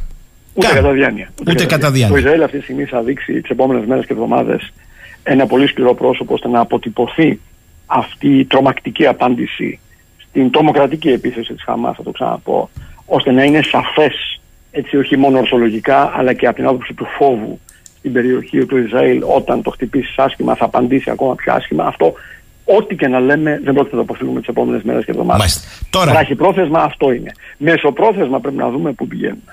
Τώρα, κύριε Λαβδά, ε, επειδή το ξέρετε καλύτερα από εμένα, δεν είναι μόνο οι πρωταγωνιστές επί του πεδίου, είναι και οι πρωταγωνιστές εκτός πεδίου. Εδώ, πόσο πιθανό είναι να ξεφύγει τελείως η κατάσταση και το σύμπλοκο πια να πάρει ανοιχτά, θα το πω, ε, παγκόσμιας περιφερειακής διένεξης ε, εικόνα. Κοιτάξτε, ήδη έχουν αρχίσει κάποιοι ε, επιπόλαια και μιλάνε για τρίτο παγκόσμιο πόλεμο. Είναι σαν να σας πω ότι ξέρετε, γιατί γι' αυτό λέω επιπόλαια, και, και παρακινητευμένα και δημιουργούν και ανησυχία χωρίς λόγο. Σαν να σας πω ότι ξέρετε, ε, η Ελλάδα, ας αφήσουμε την Ελλάδα, ας πάμε δίπλα στην Ιταλία, είναι χώρα που πάσχει από σεισμούς, άρα είναι πιθανό μέσα σε ένα μήνα ή σε ένα χρόνο να γίνει σεισμός σε νέα ρίχτερ. Εντάξει, μπορεί να το πει κανείς αυτό, είναι ανεύθυνος αν το πει. Είναι αδύνατο να γίνει, δεν είναι αδύνατο, γιατί και η Ελλάδα και η Ιταλία είναι περιοχές που πάσχουν και από μεγάλους σεισμούς. Άρα το να το πει κανείς δεν είναι τρελό, αλλά δεν έχει καμία υπεύθυνη θέση αυτός ο οποίος το λέει. Εξίσου, σας βεβαιώ, αυτή είναι η άποψή μου, το να λέμε αυτή τη στιγμή ότι είμαστε στα πρόσφατα του Παγκοσμίου Πολέμου είναι ακριβώς όπως το, το παράδειγμα που σας έδωσα. Αυτό που μπορεί να γίνει όμως είναι μια ελεγχόμενη περιφερειακή ανάφλεξη που θα είναι ε, φοβερή αν γίνει και καλά είναι βεβαίως να την αποφύγουμε, με το Ιράν να πολλαπλασιάζει την προσπάθεια ενίσχυσης της Χεσμολάς στα βόρεια, βόρεια και βορειοανατολικά του Ισραήλ, και στα βόρεια από το Λίβανο και βορειοανατολικά από Συρία, ώστε να, να, να τρωθεί το κράτος του Ισραήλ και από το βορρά με ακόμα πιο συστηματική εμπλοκή της Χεσμολά, την οποία θα ενισχύει όλο και περισσότερο το Ιράν, με ακόμα μεγαλύτερη συμμετοχή των Χούτι από τον Νότο, την οποία και πάλι, ε, από την Ιεμένη δηλαδή, την οποία και πάλι θα ενισχύει το Ιράν. Εδώ όμως φαίνεται πόσο πολύπλοκο είναι πλέον και πολυεπίπεδο το παιχνίδι. Προχθές δεν διαψεύστηκε, το τονίζω, φάνηκε ότι οι πύραυλοι που έφυγαν ε, από τους Χούτι της Εμένης με κατεύθυνση στο Ισραήλ αναχαιτίστηκαν από πρώτον μονάδες του Αμερικανικού πολεμικού ναυτικού που ήταν εκεί, φρεγάτες και τη Σαουδική Αραβία. Α, με δύο λόγια, όπως είχα γράψει όταν ξεκίνησε αυτή η ιστορία στις 7 ε, του μηνός του περασμένου, είναι απίθανο να, να δεχτούμε το σουρεαλιστικό σενάριο που κάποιοι παρόλα αυτά επέμεναν ότι θα, ότι θα γίνει η Σαουδική Αραβία να τσιμπήσει εντός εισαγωγικών και να παίξει το παιχνίδι του Ιράν. Η Σαουδική Αραβία έκανε τις δηλώσεις που έπρεπε να κάνει και σήμερα έκανε πάλι και θα ξεκολουθήσει να κάνει και θα ακούσουμε και αύριο. Αλλά δεν, ε, φαινόταν από την αρχή ότι δεν πρόκειται να τσιμπήσει και να παίξει το παιχνίδι του Ιράν όπως θα την ήθελε η Χαμάς. Έφτασε μέχρι και να αναχαιτίζει πυράβλους που πηγαίνουν προς το Ισραήλ από τους Χούτι της Ιεμένης. Κατά συνέπεια, το παιχνίδι εκεί είναι αρκετά σύνθετο. Οι Χαμάς, οι τρομοκράτες Χαμάς δεν μπόρεσαν να ακυρώσουν τη μεγάλη εικόνα που είναι μια εικόνα με δυτική πίεση, ε, αλλά δυστυχώς κακούς ε, decision makers, έτσι, κα, κακούς ανθρώπους στα τιμόνια της εξουσία αυτή τη στιγμή και στο Ισραήλ δυστυχώς. Αλλά η μεγάλη εικόνα, μεσοπρόθεσμα, νομίζω είναι αυτή η οποία, την οποία θα δούμε. Άρα, παγκόσμια ανάφλεξη αυτή τη στιγμή είναι δύσκολο να φανταστώ, εκτός αν γίνει ταυτόχρονα κάτι στην Ταϊουάν, αν η, η, η Κίνα κάνει προχωρήσει πιο πέρα και οι ΗΠΑ απαντήσουν. Αλλά ξέρετε, με όλα αυτά τα αν, αντιλαμβάνεστε έτσι, ε, τι μπορεί να πει κανείς. Δεν, δεν έχει κανένα νόημα να πάμε εκεί. Η περιφερειακή ανάφλεξη είναι ο κίνδυνος και ελπίζω ότι αυτή θα αποτραπεί. Πρώτον, γιατί το Ιράν δεν είναι έτοιμο για κάτι τέτοιο. Δεύτερον, για τις ΗΠΑ ε, και το ΝΑΤΟ συνολικά, σχεδόν το ΝΑΤΟ έτσι, και η Τουρκία ΝΑΤΟ είναι και παίζει το δικό της παιχνίδι εντελώς. Έχουν μια μεγάλη αποτρεπτική πλέον δύναμη με δύο μεγάλες ε, ομάδες κρούσης, με δύο ε, προς ένα αεροπλανοφόρα πυρηνοκίνητα στην περιοχή, τα οποία μπορούν κρατώντας απόσταση ασφαλείας να αναχαιτίζουν και να πλήττουν αν χρειαστεί έχουν μεταφερθεί όπως γνωρίζετε και δυνάμεις πεζών αυτών κοντά, άμα χρειαστεί να παρέμβουν. Άρα είναι δύσκολο να φανταστώ το Ιράν, γιατί γι' αυτό μιλάμε ουσιαστικά, να παρεμβαίνει. Η Εμένη είναι μια διαλυμένη χώρα. Οι Χούτι εκεί θα εξακολουθούσαν να παρενοχλούν το Ισραήλ, αλλά μέχρι εκεί νομίζω. Και θέλω να πάμε και στο τελευταίο κομμάτι το οποίο υπονοήσατε, το χωριστό παιχνίδι της ε, Τουρκίας. Κοιτάξτε, θέλω να το δούμε όμως ως εξής. Στην Ελλάδα υπάρχει, όχι τώρα, ε, καιρό πίσω, αλλά τώρα έχει ενταθεί μία ανάλυση του τύπου. Εξακολουθεί όπως και στην Ουκρανία να πατά σε δύο βάρκες. Στριμώχνεται όμως πια θα πέσει μέσα στη θάλασσα. Άρα ως εκ τούτου και η συνάντηση 7 Δεκεμβρίου γίνεται από θέση ισχύω από πλευράς της Ελλάδας. Εγώ δεν έχω δει να έχει πάρει κάτι πίσω. Ακόμη και χθες η Κυπριακή Δημοκρατία διαμαρτυρήθηκε για τα γυμνάσια του ΝΑΤΟ που χαρακτηρίζεται πάλι με στίγματα και όχι ως Κυπριακή Δημοκρατία. Ε, το λέω για όσους θεωρούν ότι η Τουρκία έχει στριμωχτεί τι γίνεται με την Τουρκία και αν κατά τη γνώμη σας έχει αυτά τα χαρακτηριστικά η Χαμάς την οποία υποστηρίζει ο Ερντογάν τότε εσύ τι ακριβώς κάνεις πηγαίνοντας στο Ισραήλ λέγοντας ότι είσαι δίπλα στο Ισραήλ καταγγέλλοντας τη Χαμάς αποσιωπώντας το ρόλο της Τουρκίας σε σχέση με τη Χαμάς σε σχέση με την Κύπρο και θα πας να κάτσεις στο ίδιο τραπέζι σε 7 Δεκεμβρίου; Τα έβαλα όλα μαζί. Αυτό είναι, μια, ένα, αυτός είναι ένας πολύ σοβαρός προβληματισμός. Να θυμίσω ότι πριν δύο εβδομάδες το Δήμα της Κυριακής δημοσιεύτηκε άρθρο μου το οποίο ήταν λίγο ερετικό για, σε σχέση με τα υπόλοιπα στο αφιέρωμα ήταν λογικά όπου έλεγα ότι πρέπει να σταματήσει να παγώσει η πολιτική συνεργασία. Ε, θεωρώ με τις εξελίξεις των τελευταίων σχεδόν 15 πλέον ημερών, ακόμα περισσότερο ισχύει αυτό. Νομίζω ότι με τις εξελίξεις που έχουμε στην περιοχή, με το ρόλο που διαδραματίζει η Τουρκία, με τις συνεχείς προκλήσεις του Ερντογάν απέναντί μας και απέναντι σε άλλες χώρες οι οποίες στο μυαλό του κατά κάποιο τρόπο οφείλουν να ξαναμπούν σε μια νέο Οθωμανική ηγεμονία, το να ενεργοποιήσουμε αυτή την πολιτική συνεργασία, το τονίζω πολιτική για να παρεξηγηθώ, τεχνοκρατικές και διπλωματικές επαφές και, και διάβλη επικοινωνίας βεβαίως και πρέπει να υπάρχουν. Είναι αυτονόητο γιατί ξέρετε, κάποια στιγμή ε, έχει φτάσει κανείς να απαντάει σε ανόητες ερωτήσεις, όχι δικές σας ποτέ. Συζητάμε επί της ουσίας και είμαστε, θέλω να πιστεύω, και έξω από το κουτί έτσι. Αλλά μου έχει τύχει να, να, απαντά, να, να, να λύω κάτι τέτοιο, μου λέει ε, ο απέναντι, τι θες, πόλεμο θες ή τι θες, καμία συνεργασία. Μα κανείς μας δεν είναι. Νομίζω όλοι σοφρόνες άνθρωποι είμαστε. Άλλο πράγμα είναι η διπλωματική και τεχνοκρατική διεύλη επικοινωνίας. Άλλο πράγμα είναι να ξεκινήσεις τώρα σε αυτή την φάση πολιτικής συνεργασίας. Και να θυμίσω επίσης κάτι άλλο το Ανώτατο Συμβούλιο Συνεργασίας Ελλάδα-Τουρκία εγκαινιάστηκε πότε, το 2010. Έκτοτε οι δύο χώρες έχουν βρεθεί στα πρόθυρα πολέμου. Λοιπόν, ο πολιτικός διάλογος δεν αποτελεί ε, την, την μαγική λύση, εάν η Τουρκία δεν κάνει κάποιες κινήσεις που να δείχνουν ότι όντως ξανασκέφτεται την ατζέντα των Ελληνοτουρκικών. Η Τουρκία, όχι εμείς, η Τουρκία. Άρα αυτή τη στιγμή να δείξουμε ότι όλα είναι κανονικά Απλά και μόνο, θα το πω απλά για να έχουμε το κεφάλι μας φύσικο, γιατί κάποιοι κυβερνώντε έτσι φαίνεται σκέφτονται, και αυτής και της προηγούμενης κυβέρνησης. Τουλάχιστον αυτής της κυβέρνησης μπήκαν στη λογική μας το 2020, αφού έπαθαν σοκ από το έτος 2020 και το τι συνέβη στα λειτουργικά, να, να, να συμφωνήσουν με χώρες όπως η Γαλλία που όντως δεν θέλουν την Τουρκία στη Μεσόγειο, έτσι, ε, να μπούμε σε ένα εξοπλιστικό πρόγραμμα και κυρίως σε ένα πρόγραμμα αμυντικής συνεργασίας. Αυτό είναι σπουδαίο και κανείς δεν μπορεί να το απαξιώσει. Αλλά αυτή τη στιγμή να γίνονται αυτές οι επαφές, ενώ η Τουρκία μοιάζει να έχει φύγει από τη Δύση ήδη, κάνουν ό,τι μπορούν οι ΗΠΑ να την κρατήσουν, χωρίς εμείς να έχουμε κάτι το οποίο να δείχνει ότι, εν πάση περιπτώσει, αυτή τη συγκυρία ας βοηθήσουμε να κρατηθεί, αλλά κάτι δίνει η Τουρκία ως προς την ατζέντα. Καμία τέτοια ένδειξη δεν υπάρχει. Κατά συνέπεια, επιμένω στην άποψη που ήδη έχω εκφράσει γραπτός σε εκείνο το άρθρο ότι πρέπει να παγώσει η πολιτική συνεργασία. Τώρα, θέλω κλείνοντας να σας ρωτήσω, ε, πώς εσείς μέχρι στιγμής γιατί αυτά κάποια στιγμή μπορεί να αλλάζουν. Αυτό που δεν αλλάζει είναι ο κινησμός σε, τέτοιου επίπεδου γεωστρατηγικές ε, προσεγγίσεις. Πώς βλέπετε το ρόλο της Τουρκίας στην πραγματικότητα; Είναι μια χώρα στριμωγμένη σε περιδίνηση, δεν ξέρει με ποιον να πάει, ποιον να αφήσει, επιχειρεί να εγγράψει μια εντελώς αυτόνομη πολιτική και έναντι των συμμάχων της στο ΝΑΤΟ και έναντι των νεόκοπων ε, συμμάχων της. Τι ακριβώς γίνεται; Ή κάνει ένα παζάρι προς όφελος, όπως τα ορίζει αυτή, το δικό της εθνικών συμφερόντων. Αλλού τις βγαίνουν, αλλού δεν τις βγαίνουν. Και ξέρετε, κύριε Λαβδά, αυτή ακριβώς την περίοδο βομβαρδίζει στη Συρία Κούρδους, στο Ιράκ Κούρδους, συζητάει με τους Αζέρους στη δεύτερη φάση για τον νότιο διάδρομο στην Αρμενία, είναι στη Λιβύη. Με συγχωρείτε, λέει ότι λέει για την Παλαιστίνη. Με συγχωρείτε, εγώ, τουλάχιστον για την ώρα, στριμωγμένη δεν τη βλέπω. Όχι, η Τουρκία, ακούστε, εξακολουθεί με επιταχυνόμενο ρυθμό να διαγράφει μια ρηψοκίνδυνη πορεία, το λέω αυτό, ρηψοκίνδυνη πορεία, την οποία έχει επιλέξει όμως. Είναι μια πορεία η οποία διαβάζει το διεθνές γίγνεσθε αυτή τη στιγμή με άλλο τρόπο από ότι ορισμένοι Έλληνες Φερρυπίν. Ε, και θεωρεί, σωστά κατά την άποψή μου το θεωρεί, ότι όντως έχουμε μπει σε έναν κόσμο που δεν θα είναι μόνο πολυπολικός αλλά και πολυκεντρικός. Δηλαδή θα υπάρχουν τρει-τέσσερι πόλει και ορισμένα κέντρα, τα οποία θα είναι πολύ περισσότερα, μπορεί να είναι και δέκα, ένα από τα οποία θέλει να γίνει η Τουρκία και τα οποία κέντρα θα παίζουν παιχνίδι μεταξύ των πόλων. Αυτό έχει στο μυαλό του Ερντοάν. Όσο με το καταλαβαίνουμε και γράφουμε ανοησίες περί νέου ψυχρού πολέμου, νέου διπολισμού κλπ., μεταξύ των άλλων θα παρερμηνεύουμε, αυτό λέω από χρόνια, και την στρατηγική της Τουρκίας. Η Τουρκία θεωρεί πως είναι ένα νέο κέντρο σε έναν πολυπολικό και ακόμα περισσότερο πολυπόλη κεντρικό κόσμο και έχει αρχίσει και διαγράφει με σχετική συνέπεια αυτή την πορεία. Είναι ρηψοκίνδυνο αυτό για την Τουρκία, είναι. Σημαίνει πως είναι ζευγμένη ούτε κατά διάνοια.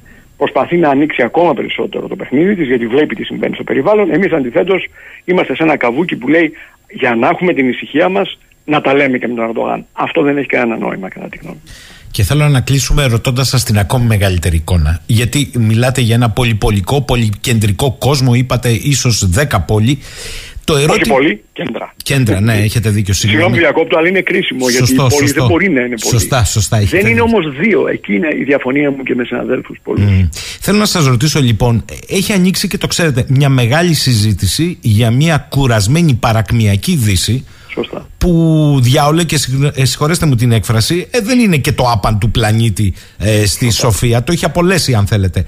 Το ερώτημα είναι εδώ τον τόνο τον δίνει ποιος η συζήτηση, αν έχει ανοίξει στο εσωτερικό των Ηνωμένων Πολιτειών; Αυτή τη στιγμή, αν δει κανείς τον πλανήτη έτσι, από το διάστημα, να το πω έτσι, κυρίως βλέπει δύο τεράστιες ομάδες ανθρώπων. Έτσι. Ο πλανήτης αυτή τη στιγμή έχει 1,5 δισεκατομμύρια Ινδούς και 1,5 δισεκατομμύριο Κινέζους. Και αν δει κανείς την Ινδία και την Κίνα από 1,5 δις περίπου κάθε μία σε σχέση με όλες τις άλλες πληθυσμιακές ομάδες, αντιλαμβάνεται έτσι προς τα που πάει ο πλανήτης.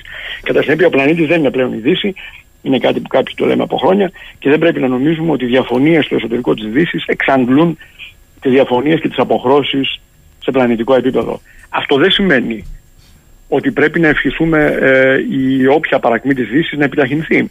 Έχουμε κάθε λόγο να θέλουμε η Δύση να εξακολουθήσει να διαδραματίζει έναν ρόλο, αρκεί να μην είναι ο ρόλος αυτός εγκαστρίμηθο ε, και ταυτόχρονα αλαζονικός, διότι υπάρχουν πάρα πολλά επιτεύγματα τεχνολογικά, επιστημονικά, ιατρικά, φιλοσοφικά, πολιτικά, θεσμικά των δικαιωμάτων έτσι, στη Δύση, τα οποία ακόμα αυτή τη στιγμή, το ακόμα θα μπορούσε να λείπει, ο άλλος κόσμος δεν τα έχει ε, ακριβώς, ε, ας το πούμε έτσι, ισορροπήσει ή δεν έχει βρει κάτι, κάτι αντίστοιχο για να τα αντικαταστήσει.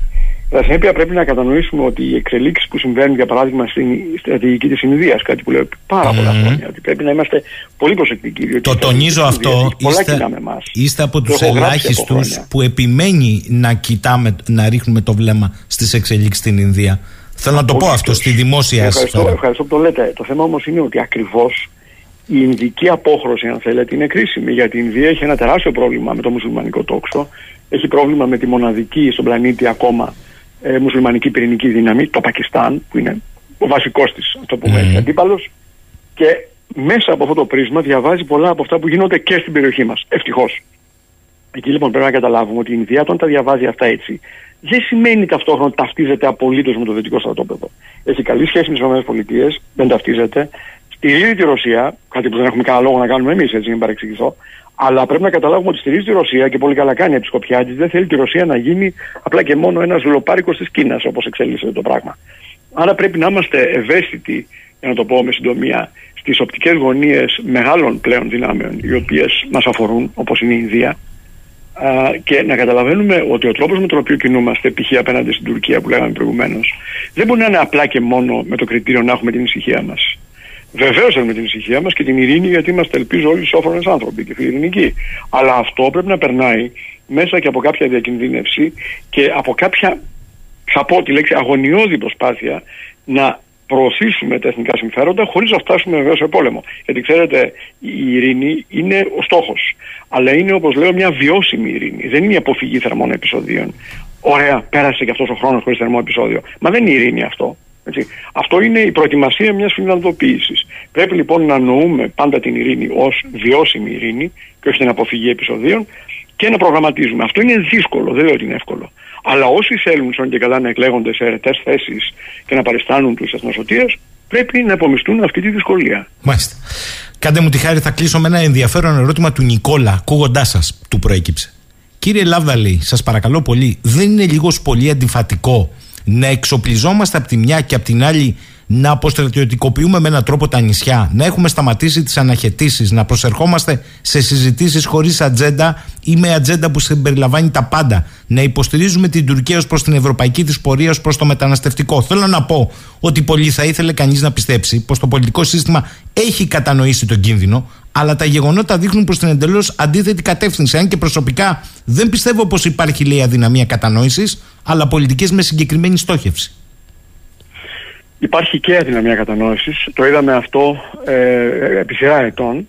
Και για να μην κατηγορώ μονίμως την προηγούμενη κυβέρνηση, το είδαμε και στον πρώτο χρόνο της νέας κυβέρνησης, η οποία δεν έκανε καμία κίνηση ούτε με τη Γαλλία σοβαρή, ούτε για εξοπλιστικά, ούτε τίποτα, μέχρι που έγινε αυτό που έγινε με την Τουρκία του 2020 και κατάλαβαν οι άνθρωποι ότι εδώ κάτι συμβαίνει, παιδιά. Λάθος τα διαβάζαμε τα πράγματα. Άρα υπάρχει και δυσκολία κατανόησης και επειδή συζητώ με ανθρώπους, επιτρέψτε μου να επιμείνω σε αυτό.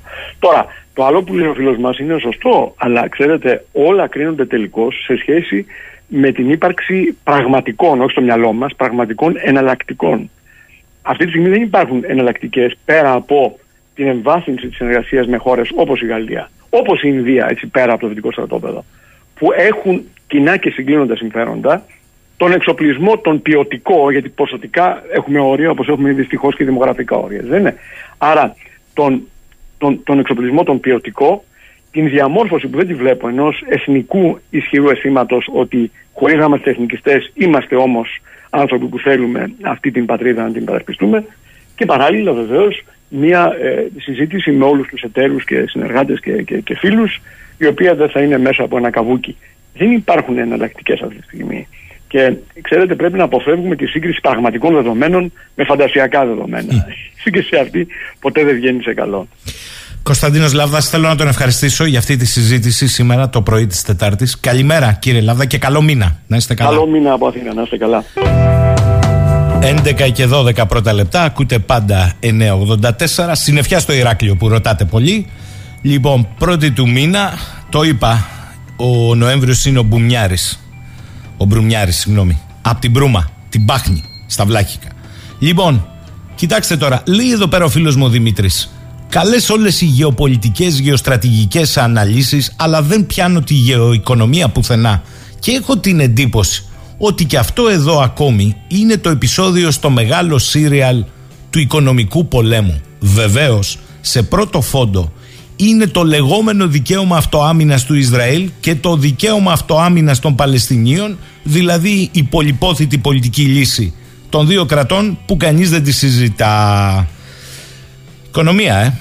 Λοιπόν, θα πάω σε έναν άνθρωπο τώρα που υπηρετεί ακαδημαϊκά το χώρο της οικονομίας ε, ως ε, διδάσκον τις οικονομικές σπουδές στο Πανεπιστήμιο της Αθήνας διότι μου έκανε εντύπωση ένα άρθρο του ε, ίσως από τους ελάχιστους που πατώντας πάνω στην παρουσία στην Αθήνα ενός ε, οικονομολόγου νομπελίστα αμφιλεγόμενες πολλές απόψεις του, του Στίγκλιτς ωστόσο το προεξέτεινε και μου έκανε εντύπωση επειδή έδεσε με την επικαιρότητα η εισβολή στη λωρίδα της ε, Γάζας του Ισραηλινού στρατού πόσο ο ίδιος αναφέρεται στον εμπορικό πόλεμο και τον αποπαγκοσμιοποιημένο κόσμο που γέννησε η Κρήτη ο, η κρίση συγγνώμη, στην Κρήτη είναι το έδαφος της όξυνσης των όποιων περιφερειακών συγκρούσεων.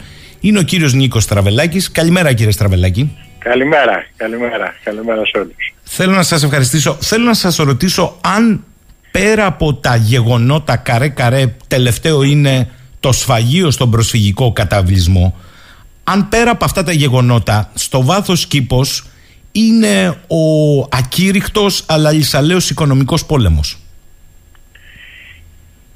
Είναι με έναν πάρα πολύ έμεσο τρόπο. Βέβαια είναι, πρέπει να το πω αυτό γιατί ξέρετε καμιά φορά τα γεγονότα είναι τέτοια που να ψάχνεις να βρεις τώρα την ανάλυση ε, είναι, και, είναι και λίγο μάτιο δηλαδή τουλάχιστον στη γενιά τη δικιά μου στη γενιά του δεν νομίζω ότι έχει ζήσει κανένας μας μία ξεκάθαρη απροκάλυπτη γενοκτονία προς τα μάτια του ε, αυτό που ζούμε τις τελευταίες 21-22 μέρες ας πούμε στη Λωρίδα της Γάζας είναι μία ανοιχτή γενοκτονία. Δηλαδή, είναι αυτό που είπε ο παρετηθής ε, διευθυντής της ε, ΥΠΑ της αρμοστίας του ΟΗΕ για τα ανθρώπινα δικαιώματα στη Νέα Υόρκη, ο κ. Μόκαμπερ, ότι είναι μια εγχειριδιακή, δηλαδή σαν να έχεις πάρει τη γενοκτονία από το εγχειρίδιο, από το λεξικό, τον ορισμό της γενοκτονίας, αυτό βλέπουμε μπροστά μας. Και αυτό εντάξει είναι κάτι το οποίο εγώ τουλάχιστον δεν το έχω ξαναζήσει ποτέ. Να βγαίνει κάποιος μέσα στη μούρη μου και να μου λέει κάνω γενοκτονία. Και δεύτερον, ε, δεν, το, ε, δεν έχω ξανά, δεν το ανέχομαι δηλαδή, σαν, σαν άνθρωπος, δεν το ανέχομαι αυτό το πράγμα. Να συνεχίσω να, να το βλέπω να συμβαίνει. Έτσι. Τώρα νομίζω ότι αυτό είναι μια πρώτη παρατήρηση που εγώ τουλάχιστον έχω την ανάγκη να την κανω Εγώ τώρα τι νομίζω και τι έγραψα, έτσι. Εγώ έγραψα ότι στο πλαίσιο του εμπορικού πολέμου που έχει ξεκινήσει ανάμεσα στην Κίνα και τις Ηνωμένες Πολιτείες. Και σε κατεπέκταση ανάμεσα στα BRICS, τα διευρυμένα BRICS και τις Ηνωμένες Πολιτείες, εγώ βλέπω ότι η Αμερική μαζεύεται. Μαζεύεται στο εσωτερικό της, πάει να επαναβιομηχανοποιήσει την οικονομία της και σε αυτό το πλαίσιο αυτό που την εννοιάζει είναι να μην μπει σε εμπορικό πόλεμο με την Ευρώπη πρώτον εξαιτίας των ε, επιδοτήσεων που κάνει για την δική της βιομηχανία και δεύτερον να διατηρήσει ένα περιορισμένο αριθμό περιφερειακών συμμάχων που θα παίζουν το ρόλο του χωροφύλακα στις διάφορες περιοχές του πλανήτη. Και ένας εκ των γνωστότερων τέτοιων περιφερειακών του συμμάχων είναι το Ισραήλ, το οποίο χρησιμοποιώντας αυτή την προνομιακή του θέση έχει αποθρασινθεί και οδηγεί την κατάσταση στη Μέση Ανατολή σε μια καινοκτονία. Εγώ δηλαδή το γεωπολιτικό το βλέπω σαν αποτέλεσμα των οικονομικών συνθηκών που έχουν διαμορφωθεί που περιλαμβάνουν περιφερειακές συγκρούσεις πλέον εντονότερες και συχνότερες και οι οποίες θα είναι όλο και πιο δύσκολο να διευθετηθούν και να σταματήσουν.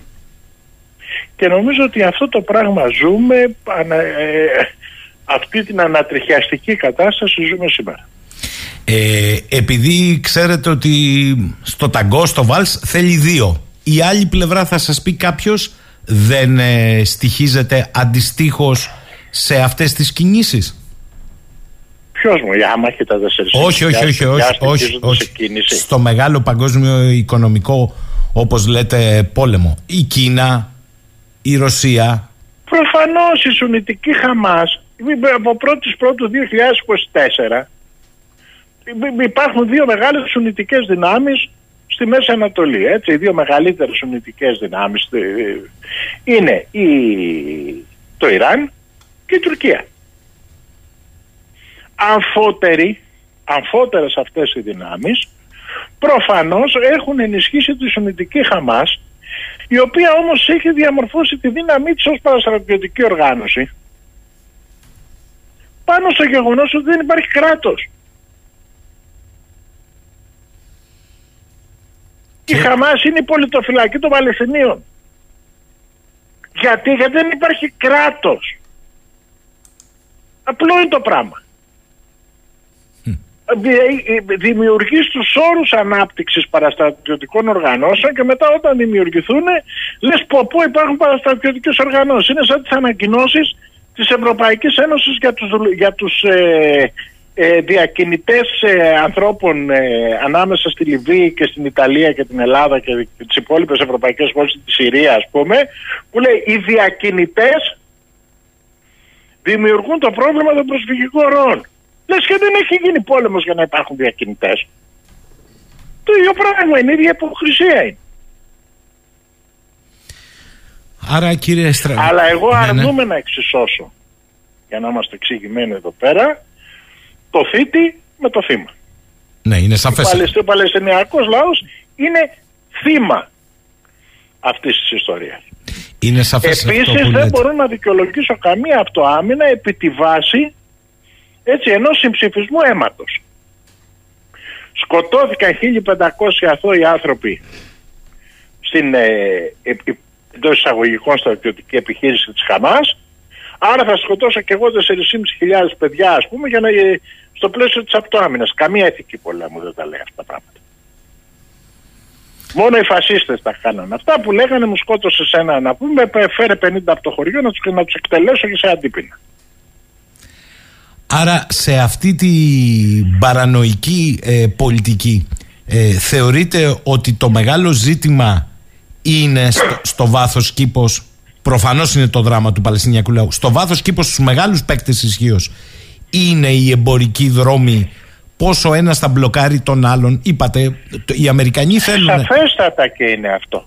Σαφέστατα και είναι αυτό και αυτό αποφρασίνει δυνάμεις όπως είναι το Ισραήλ. Η Αμερική έχει μια παλαβή πολιτική η οποία ε, βασίζεται στο δόγμα Wilson, στο- το Woodrow Wilson, τον ε, καθηγητή του Πρίστον και μετέπειτα πρόεδρο της Αμερικής, οι, το, ε, ο- ο- οι οποίοι δεν αναγνωρίζουν την ύπαρξη περιφερειακών δυνάμεων. Δεν αναγνωρίζουν ότι πα- στις περιοχές υπάρχουν περιφερειακές δυνάμεις. Το Ιράν, η Σαουδική Αραβία, η Ρωσία. Λένε υπάρχει μια υπερδύναμη εγώ και η σύμμαχή μου. Ή είσαι σύμμαχός μου και έχει καλός ή δεν είσαι σύμμαχός μου και έχει κακός. Αυτό, αυτού του είδους η πολιτική είναι πλέον καταστροφική, είναι παλαβή. Και όταν μάλιστα έχεις απέναντί σου το 30% του παγκοσμίου ΑΕΠ, τα BRICS από 1η Πρώτου του 24 θα αντιπροσωπεύουν το 30% του παγκοσμίου ΑΕΠ την ίδια στιγμή που οι Ηνωμένες Πολιτείες και η Ευρωπαϊκή Ένωση μαζί αντιπροσωπεύουν το 40%.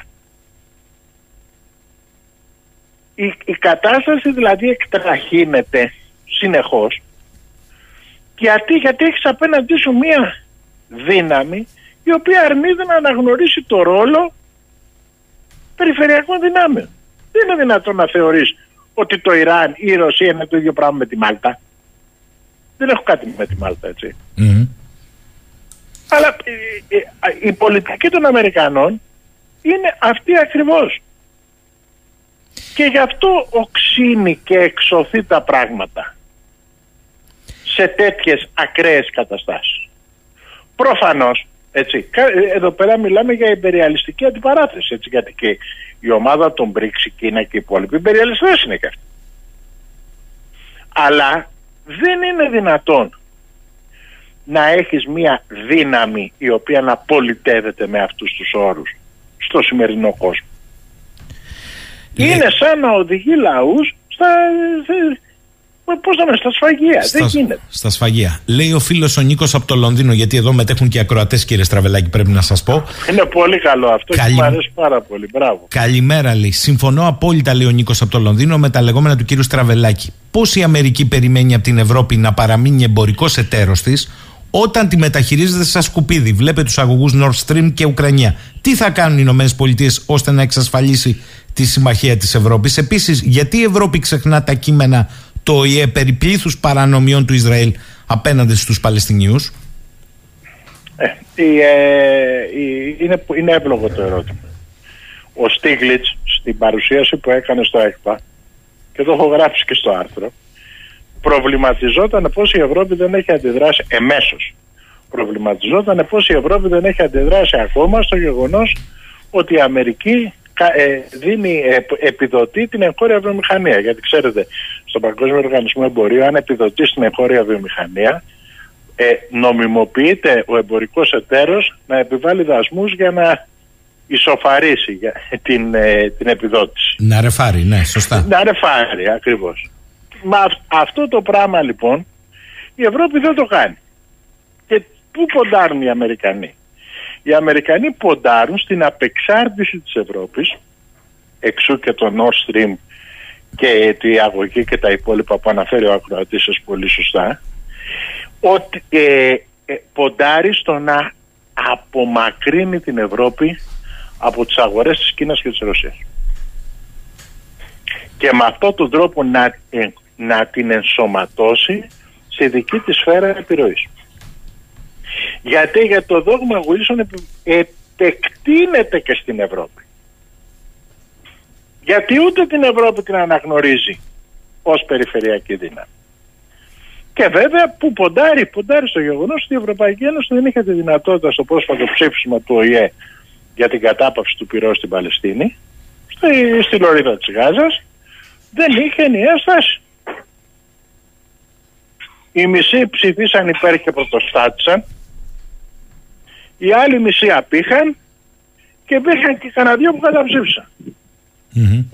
Άρα σε αυτή τη βάση τι να κάτσει να... Τι, τι, τι, τι, τι πολιτική οντότητα μπορεί να έχει αυτό το, το άθροισμα ε, στην, ε, στην παγκόσμια γεωπολιτική σκακέρα. Έχει, σχε- έχει μία, μηδενική, ένα, μία μηδενική βαρύτητα. Και αυτό συμβαίνει. Ε, Άλλος φίλος εδώ λέει: Καλημέρα στον κύριο Στραβελάκη. Με όρους οικονομίας. Ε, επειδή ακούω πολλούς να φωνάζουν για τη Χαμάς. Παιδί των Δυτικών και του Ισραήλ δεν είναι η Χαμάς στην τελική. Ε, τουλάχιστον στην εκκίνησή της. Ξέρουμε ότι υπάρχει το Qatar Gate, το, το Qatar είναι από τους κύριους χρηματοδότες της Χαμάς. Οι δικές μας ευρωπαϊκές εταιρείες κλείνουν 27 ετή συμβόλαια προμήθειας φυσικού αερίου με το Qatar. Το Ισραήλ είπε: OK, στο να περάσουν 1,5 εκατομμύριο δολάρια από το Κατάρ απευθεία στη Χαμάς και όλα αυτά για να κοντράρει οποιαδήποτε άλλη φωνή και δεν εννοώ λέει τον Αμπάς ε, κατά αποκλειστικότητα στους Παλαιστινίους. Άρα σήμερα είναι προφανές ότι η Χαμάς έτσι, είναι μια παραστρατιωτική παραθρησκευτική οργάνωση έτσι, είναι σαν τι είναι η Χαμάς είναι πο- πώς, το- πώς είναι αυτές οι χριστιανικές οργανώσεις που έχουμε η ζωή ο Σωτήρ με όπλα αυτό είναι η Χαμάς η οποία έχει αποκτήσει αυτή τη βαρύτητα στην περιοχή πρώτον από την ανοχή του Ισραήλ προφανώς δεύτερον από τη χορηγία των μεγάλων σουνητικών δυνάμεων της περιοχής, τις χορηγίες, τα λεφτά. Γιατί καταλαβαίνετε ότι εδώ μιλάμε για ανθρώπους οι οποίοι ζουν σε κανονικές συνθήκες, όχι τώρα στον πόλεμο. Σε κανονικές συνθήκες, υποτιθεντό εισαγωγικών κανονικές, κανονική του ζωή είναι δύο ώρες νερό και δύο ώρες ηλεκτρικό την ημέρα. Είναι άνθρωποι που δεν έχουν στον ήλιο μοίρα. Αυτοί λοιπόν οι άνθρωποι καταλαβαίνετε ότι όταν έρθει ένας κάποιος και, τους, δω- και τους δώσει ένα σκοπό και πέντε δραχμές ξαφνικά αλλάζει η ίδια τους η ζωή. Εκεί πατάει η Χαμάς. Εκεί αναπτύχθηκε η Χαμάς και αυτό φυσικά είχε την ανοχή του Ισραήλ. Φυσικά είχε την ανοχή του Ισραήλ. Γιατί το, το Ισραήλ αυτό ακριβώς θέλει. Θέλει τ- τους Παλαιστινίους χωρίς κράτος, χωρίς οντότητα και την ώρα που σκέφτεσαι Παλαιστίνιους να λες Παλαιστίνιος ίσον Χαμάς. Αυτή είναι η, αυτή είναι, αυτή, αυτή, αυτή είναι η επιδίωξη και του Ισραήλ και των Δυτικών. Άλλος φίλος, ο Δημήτρης, καλημέρα λέει στον κύριο Στραβελάκη και πολλά συγχαρητήρια. Υπάρχει και ένα κοίτασμα, λέει, λίγα μίλια από την παραλία της Γάζας, με αποκλειστικά δικαιώματα αν είχαμε ως υποκανονικές συνθήκες στους Παλαιστινίους. Θεωρεί ότι είναι μέρος της εξίσωσης του τι συμβαίνει; Δεν νομίζω. Εγώ νομίζω ότι η Α- η- το Ισραήλ έχει μια συγκεκριμένη επιδίωξη. Ή να θα φύγουν οι Παλαιστίνοι από τη Γάζα ή θα τους εξολοθρεύσουν. Αυτή είναι η γραμμή του Ισραήλ.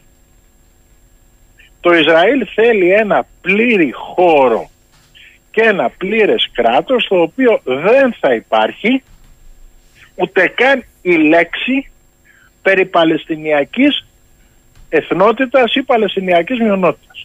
Άρα κύριε Είναι η Στραβελάκη, γραμμή της ακροδεξιάς του Ισραήλ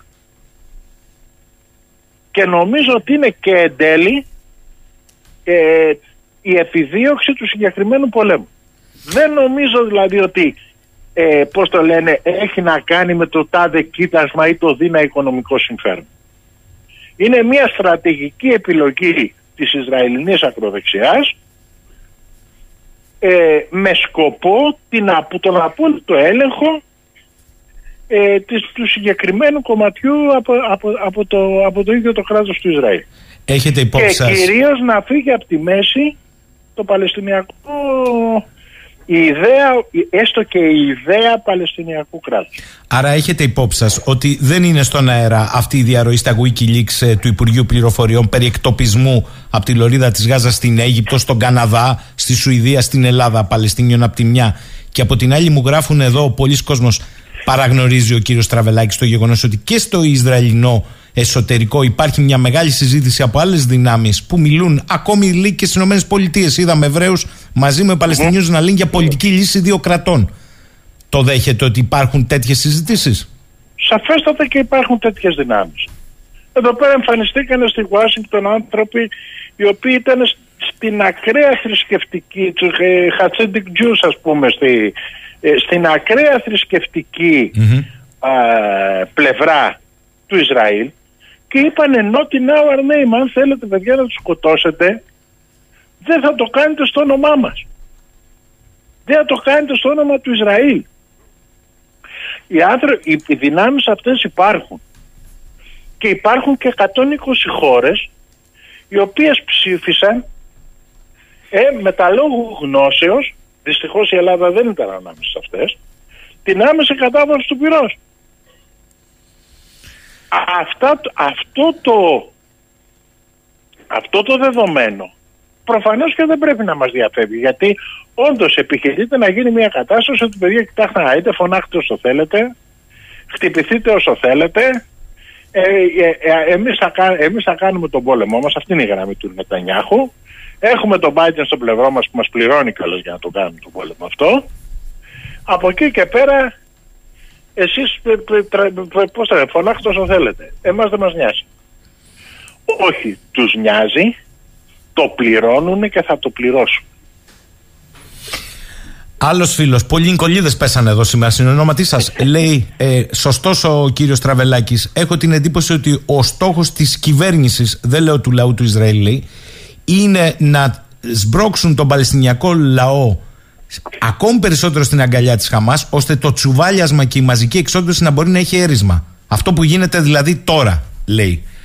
Α, άλλος φίλος λέει εδώ, προσέξτε τώρα, σας πάω, από το ένα σας πάω στο άλλο, αλλά τι να κάνω, ε, αυτό το καθορίζουν οι ακροατές. Λέει ο Δήμος, το δυτικό ΑΕΠ είναι πληθωρισμένο και πολλές φορές εικονικό, μην πω όλο. Απ' την άλλη το ΑΕΠ των BRICS είναι στην πραγματική οικονομία γιατί αφορά παραγωγή, φαγητό, καύσιμα, ενέργεια. Όταν αυτά πέσουν στο ίδιο γήπεδο, δεν θα πάθουμε σοκ, θα χάσουμε μπάλα. Το βλέπει μήπως έτσι ο κύριος Τραβελάκης; Κοιτάξτε, ότι αυτή τη στιγμή κάνει 100 δολάρια το βαρέλι το πετρέλαιο είναι γεγονός.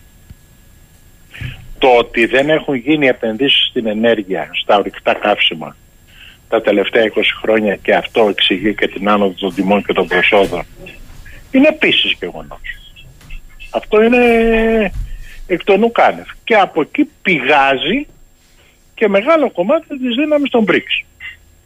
Τώρα, το, το ότι στο ΑΕΠ των δυτικών χωρών έχει μέσα πολύ finance, πολλές τράπεζες, πολύ εκείνο, πολύ τούτο, πολύ τ' άλλο. Ενώ των άλλων, ξέρω εγώ, μπορεί να είναι περισσότερο ε, προσανατολισμένο προς την παραγωγή, στην εξόρυξη, στην ενέργεια και πάει λέγοντα. Επίσης, βέβαια έχουν αμφότεροι τις αδυναμίες τους. Για να είμαστε, για να είμαστε εξηγημένοι σε αυτόν τον οικονομικό ανταγωνισμό και τον εμπορικό πόλεμο. Ε, εγώ νομίζω, εγώ νομίζω ότι τα BRICS έχουν σαν σκοπό ένα ξεχωριστό σύστημα πληρωμών. Αυτό που λέγεται Να από φύγει. δολαροποίηση δηλαδή; Ναι. Μμμ. Θέλουν, όχι μόνο παδι- καταρχήν θέλουν να φύγουν από το SWIFT. από το σύστημα SWIFT, δηλαδή τις πε- πληρωμές μέσω των Αμερικάνικων τραπεζών και του Διεθνούς Τραπεζικού Συστήματος ε, που στην ουσία ε, είναι δομημένο γύρω από τις μεγάλες Αμερικάνικες, Εγγλέζικες και Ευρωπαϊκές τράπεζες. Θέλουν πρώτον αυτό και το δεύτερο είναι ενδεχομένως κάποιο κοινό νόμισμα που επειδή έχουν μεγάλα αποθεματικά χρυσού επειδή περισσότερες από αυτές τις χώρες και ξένου νομίσματος επειδή περισσότερες από αυτές τις χώρες είναι ε, εξαγωγικές και έχουν πλεονασματικό εμπορικό ισοζύγιο να πατήσουν εκεί απάνω στο να δημιουργήσουν ένα κοινό νόμισμα με βάση το χρυσό, με βάση κάποιο ε, αποθεματικό εμπόρευμα και, μας, και εκεί απάνω να βασίσουμε τη λεγόμενη αποδολαριοποίηση του κόσμου. Ο φίλος ο Αργύρης λέει καλημέρα στον εξαιρετικό κύριο Στραβελάκη. Θέλω να το ρωτήσω, αυτή η προσπάθεια απεξάρτησης των BRICS ε, από δολαριοποίηση έξω από το SWIFT κτλ. Επειδή ο αντίλογος είναι ότι εγώ είμαι στρατιωτικά η υπερδύναμη.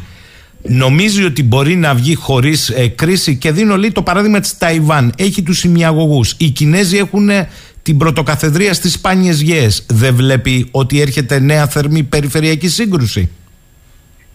Εγώ προφανώς και το βλέπω. Εγώ βλέπω ότι θα υπάρξει πληθώρα περιφερειακών συγκρούσεων οι οποίες μάλιστα θα είναι και όλο και πιο δύσκολα διευθετήσιμες. Επειδή πρόκειται για μια καθαρά υπεριαλιστική σύγκρουση. Δηλαδή από τη μία υπάρχει η Αμερική που είναι μια υπεριαλιστική δύναμη και από την άλλη υπάρχουν η Κίνα, η Ρωσία και τα λοιπά και αυτές οι υπεριαλιστικές δυνάμεις. Δεν είναι κάποιοι άνθρωποι, κάποιοι οπαδοί του δικαίου.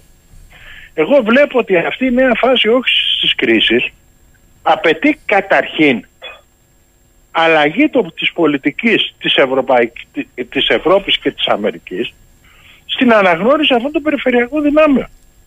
Δεν είναι δυνατόν να πεις ότι στο όνομα του καπιταλιστικού ανταγωνισμού επειδή εγώ χάνω στον ανταγωνισμό από την Κίνα και θέλω να την πετάξω έξω ε, από, την, ε, από το διεθνή ανταγωνισμό εγώ στο όνομα αυτού του πράγματος θα, θα δημιουργήσω ένα σύνολο από περιφερειακές συγκρούσεις για να φτιάξω το δικό μου απομονωμένο κόσμο και αυτός αντίστοιχα το δικό του. Αυτό εντέλεινε σε βάρος των λαών. Αυτό εντέλεινε σε βάρος των λαών. Και δεν είναι δυνατόν να συνεχιστεί γιατί στην ουσία δημι- θα δημιουργήσει συνέχεια αιστείες έντασης. Θα γεννά συνέχεια αιστείες έντασης. Δηλαδή έχουν φτάσει πλέον σε επίπεδο γελιότητας. Δηλαδή είναι αυτό το κινέζικο το τηλέφωνο, το πολύ καλό ας πούμε που το, και πιο φθηνό που το θέλει όλος ο κόσμος, το κινητό τηλέφωνο. Το οποίο δεν έχει μέσα Google Maps ας πούμε και, όλες, και όλα τα facilities της αμερικανικής τεχνολογίας γιατί η Αμερική λέει είναι πόλεμο στην Κίνα. Εμπορικό. Ε, εντάξει, θα- ε, έχουμε φτάσει πλέον σε σημείο να χάσουμε τα μυαλά μας, ε. Δεν είναι δυνατόν να καταστραφούμε στο όνομα του κέρδους. Να γίνουμε παρανάλωμα του πυρός στο όνομα του κέρδους. Δεν γίνεται αυτό το πράγμα. Είναι παραλογισμός πλέον. Δυστυχώς πάει να ε, ε, περάσει ως κανονικότητα. Λέει άλλος φίλος εδώ. Μπορεί αυτή τη στιγμή, κύριε Στραβελάκη, η Αμερική να αποτελέσει εναλλακτική αγορά για την Ευρώπη της ρωσικής και της κινέζικης την ίδια στιγμή που ούτε η ίδια μπορεί να απεξαρτηθεί από Ρωσία και Κίνα. Θέλω να πω, λέει, μήπως η στόχευση είναι διαφορετική, μιας και ο πραγματισμός δηλώνει σαφώς πως μια τέτοια προσπάθεια θα οδηγήσει σε κατάρρευση την ευρωπαϊκή οικονομία, πλήρη εξάρτηση από τους Αμερικανούς και ενδεχομένως και εσωτερικές συγκρούσεις που κανείς δεν τις συζητά στην Ευρώπη που θα οδηγήσουν και σε ένοπλες σειράξεις. Κοιτάξτε, εγώ αυτό που βλέπω είναι ότι καταρχήν ε, έχει δίκιο ε, ως προς το γεγονός ότι η αμερικανική αγορά να απο- να αποτελέσει αγορά για τα ευρωπαϊκά προϊόντα το βλέπω από χλωμό έως ε, αδύνατο.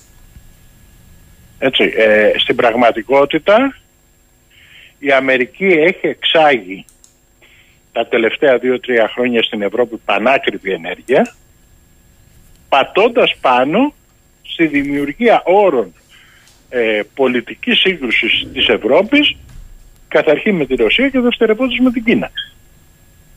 Έτσι, ε, αυτό είναι ξεκάθαρο. Το ότι είχαν φτάσει να, να πουλάνε το LNG σε αυτά τα ποσά και, ρα- και τα βαπόρια που το μεταφέραν να βγάζουν ένα εκατομμύριο δολάρια την ημέρα. Αυτό ήταν μια κατάσταση που ήταν καθαρά ε, προς όφελος των Αμερικανικών πολυεθνικών της ενέργειας. Όπως αντίστοιχα, εάν έχει το, το, το, πετρέλαιο 200 δολάρια το βαρέλι, τι ωραία, τι καλά.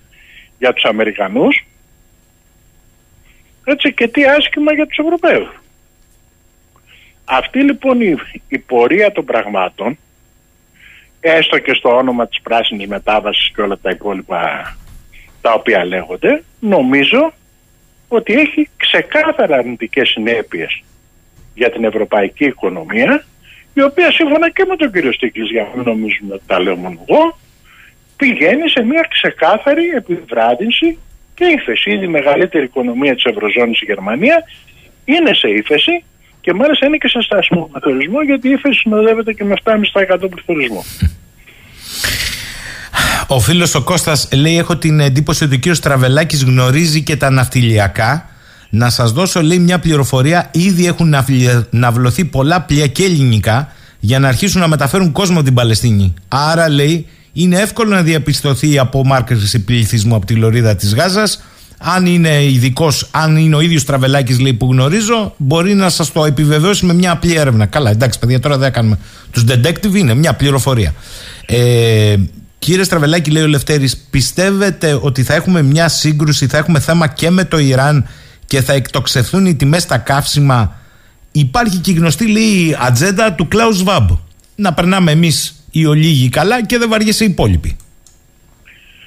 Ε, καταρχήν ως προς το τελευταίο, η, η εντύπωση που μου έδωσε εμένα ο Στίγκλιτς ακούγοντάς τον στο ΕΚΠΑ και μετέπειτα ακούγοντάς τον και στο συνέδριο του Economist ήταν ότι η γραμμή των Αμερικανών πλέον είναι αυτή.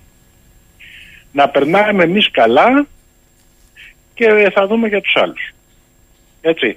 Παρόλο που εντάξει λένε ότι να βοηθήσουμε να έχουν πράσινη μετάβαση και άλλες χώρες, να κάνουμε ένα πράσινο παγκόσμιο ταμείο πράσινης μετάβασης, να αξιοποιήσουμε τη Διεθνή Τράπεζα και διάφορα άλλα τέτοια φιλολογικά, νομίζω ότι η κεντρική πολιτική τους ε, στόχευση είναι ότι είμαστε μαζί με την Ευρώπη 40% του ΑΕΠ να φροντίσουμε να περνάμε εμείς καλά. Ε, εκεί το πάνε. Άρα ε, ως προς τούτο ισχύει η παρατήρηση του ακροατή. Τώρα από εκεί και ύστερα δεν ξέρω ε, αν και κατά πόσον το Ιράν έχει κάποια σοβαρή διάθεση να εμπλακεί. Μέχρι στιγμής δεν έχει εμπλακεί καθόλου. Αντίθετα έχει εμπλακεί πάρα πολύ έντονα η Τουρκία και εδώ πέρα υπάρχει μια γεωστρατηγική προέκταση, έτσι. Για πείτε. Η Τουρκία είναι αποφασισμένη να παζαρέψει τη ΑΟΣ στο Αιγαίο και στην Κύπρο πάρα πολύ χοντρά.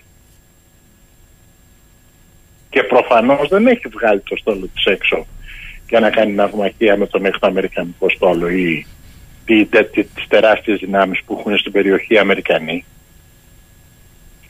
Έτσι, νομίζω ότι έχει η παρουσία της ε, στην περιοχή να κάνει με τις δικές της γεωστρατηγικές επιδιώξεις.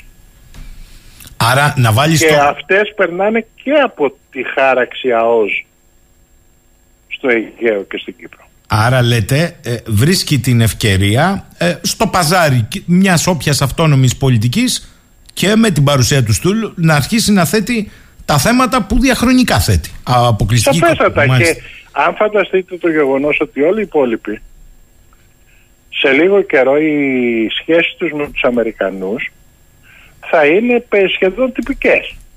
Η Τουρκία έχει καταφέρει να έχει σχέσεις με τη Ρωσία,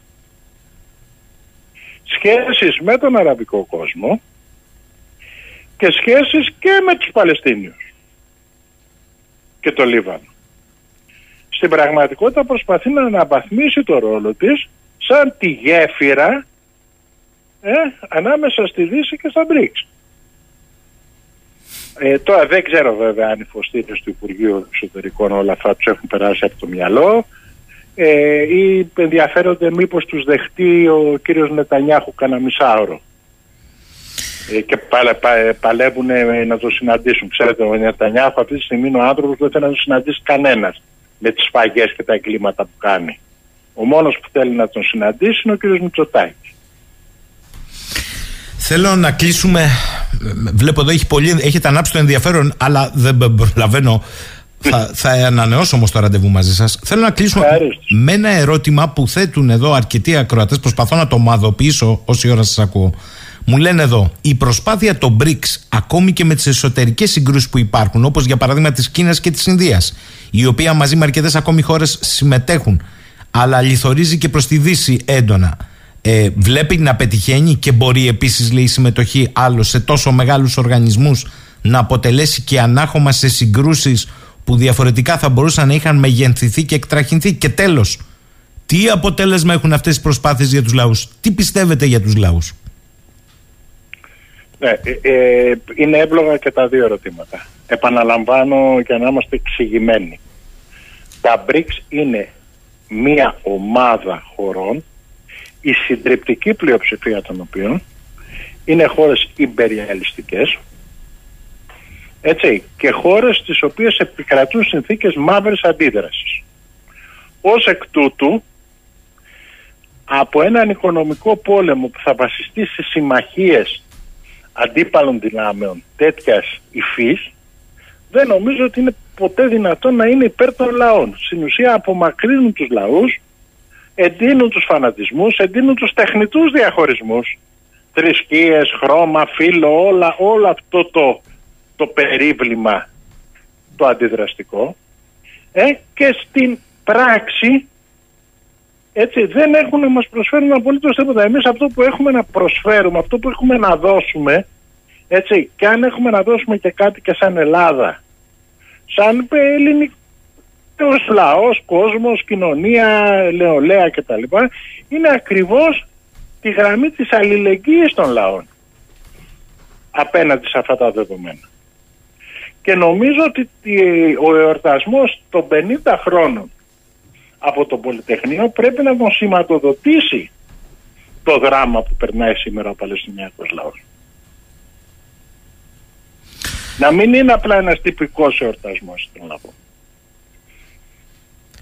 Ε, είπα κλείνουμε, θα βάλω και το ερώτημα του φίλου του Αντώνη ακριβώς γιατί έρχεται από την άλλη πλευρά του Ατλαντικού από τη Λατινική Αμερική ο Αντώνης, καλημέρα από Χιλή Mm-hmm. Καλησπέρα, δεν ξέρω εκεί τώρα τα, με τις ώρες λίγο. Διέκοψε εμπορικές σχέσεις. ε, Διπλωματικές σχέσεις με το ναι, Ισραήλ. Ναι. Να τον ε, ρωτάει ο Αντώνης.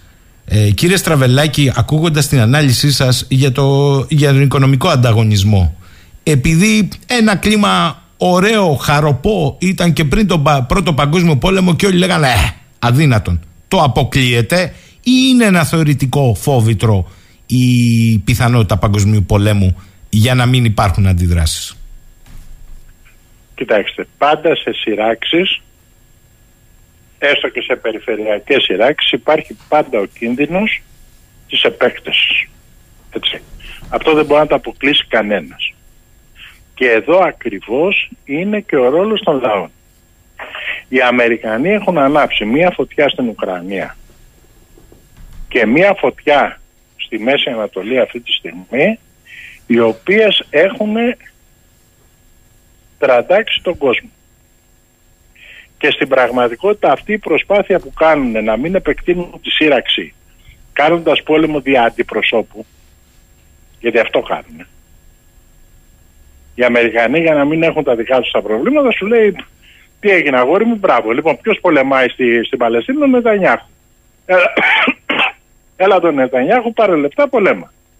Ποιος πολεμάει στη, στην Ουκρανία, ο Ζελέ και αυτοί οι φασίστες του Αζόφ και δεν ξέρω εγώ ποιοι άλλοι. Πάρε λεφτά, πολέμα. Νομίζουν ότι με αυτόν τον τρόπο διατηρούν υπό έλεγχο τις περιφερειακές συγκρούσεις. Δεν είναι έτσι. Και κανείς δεν μπορεί να το βλέπει έτσι και κυρίως οι λαοί και οι κοινωνίες δεν μπορούν να το βλέπουν έτσι. Νίκος Τραβελάκης, θέλω να τον ευχαριστήσω για την παρουσία του σήμερα στο 984.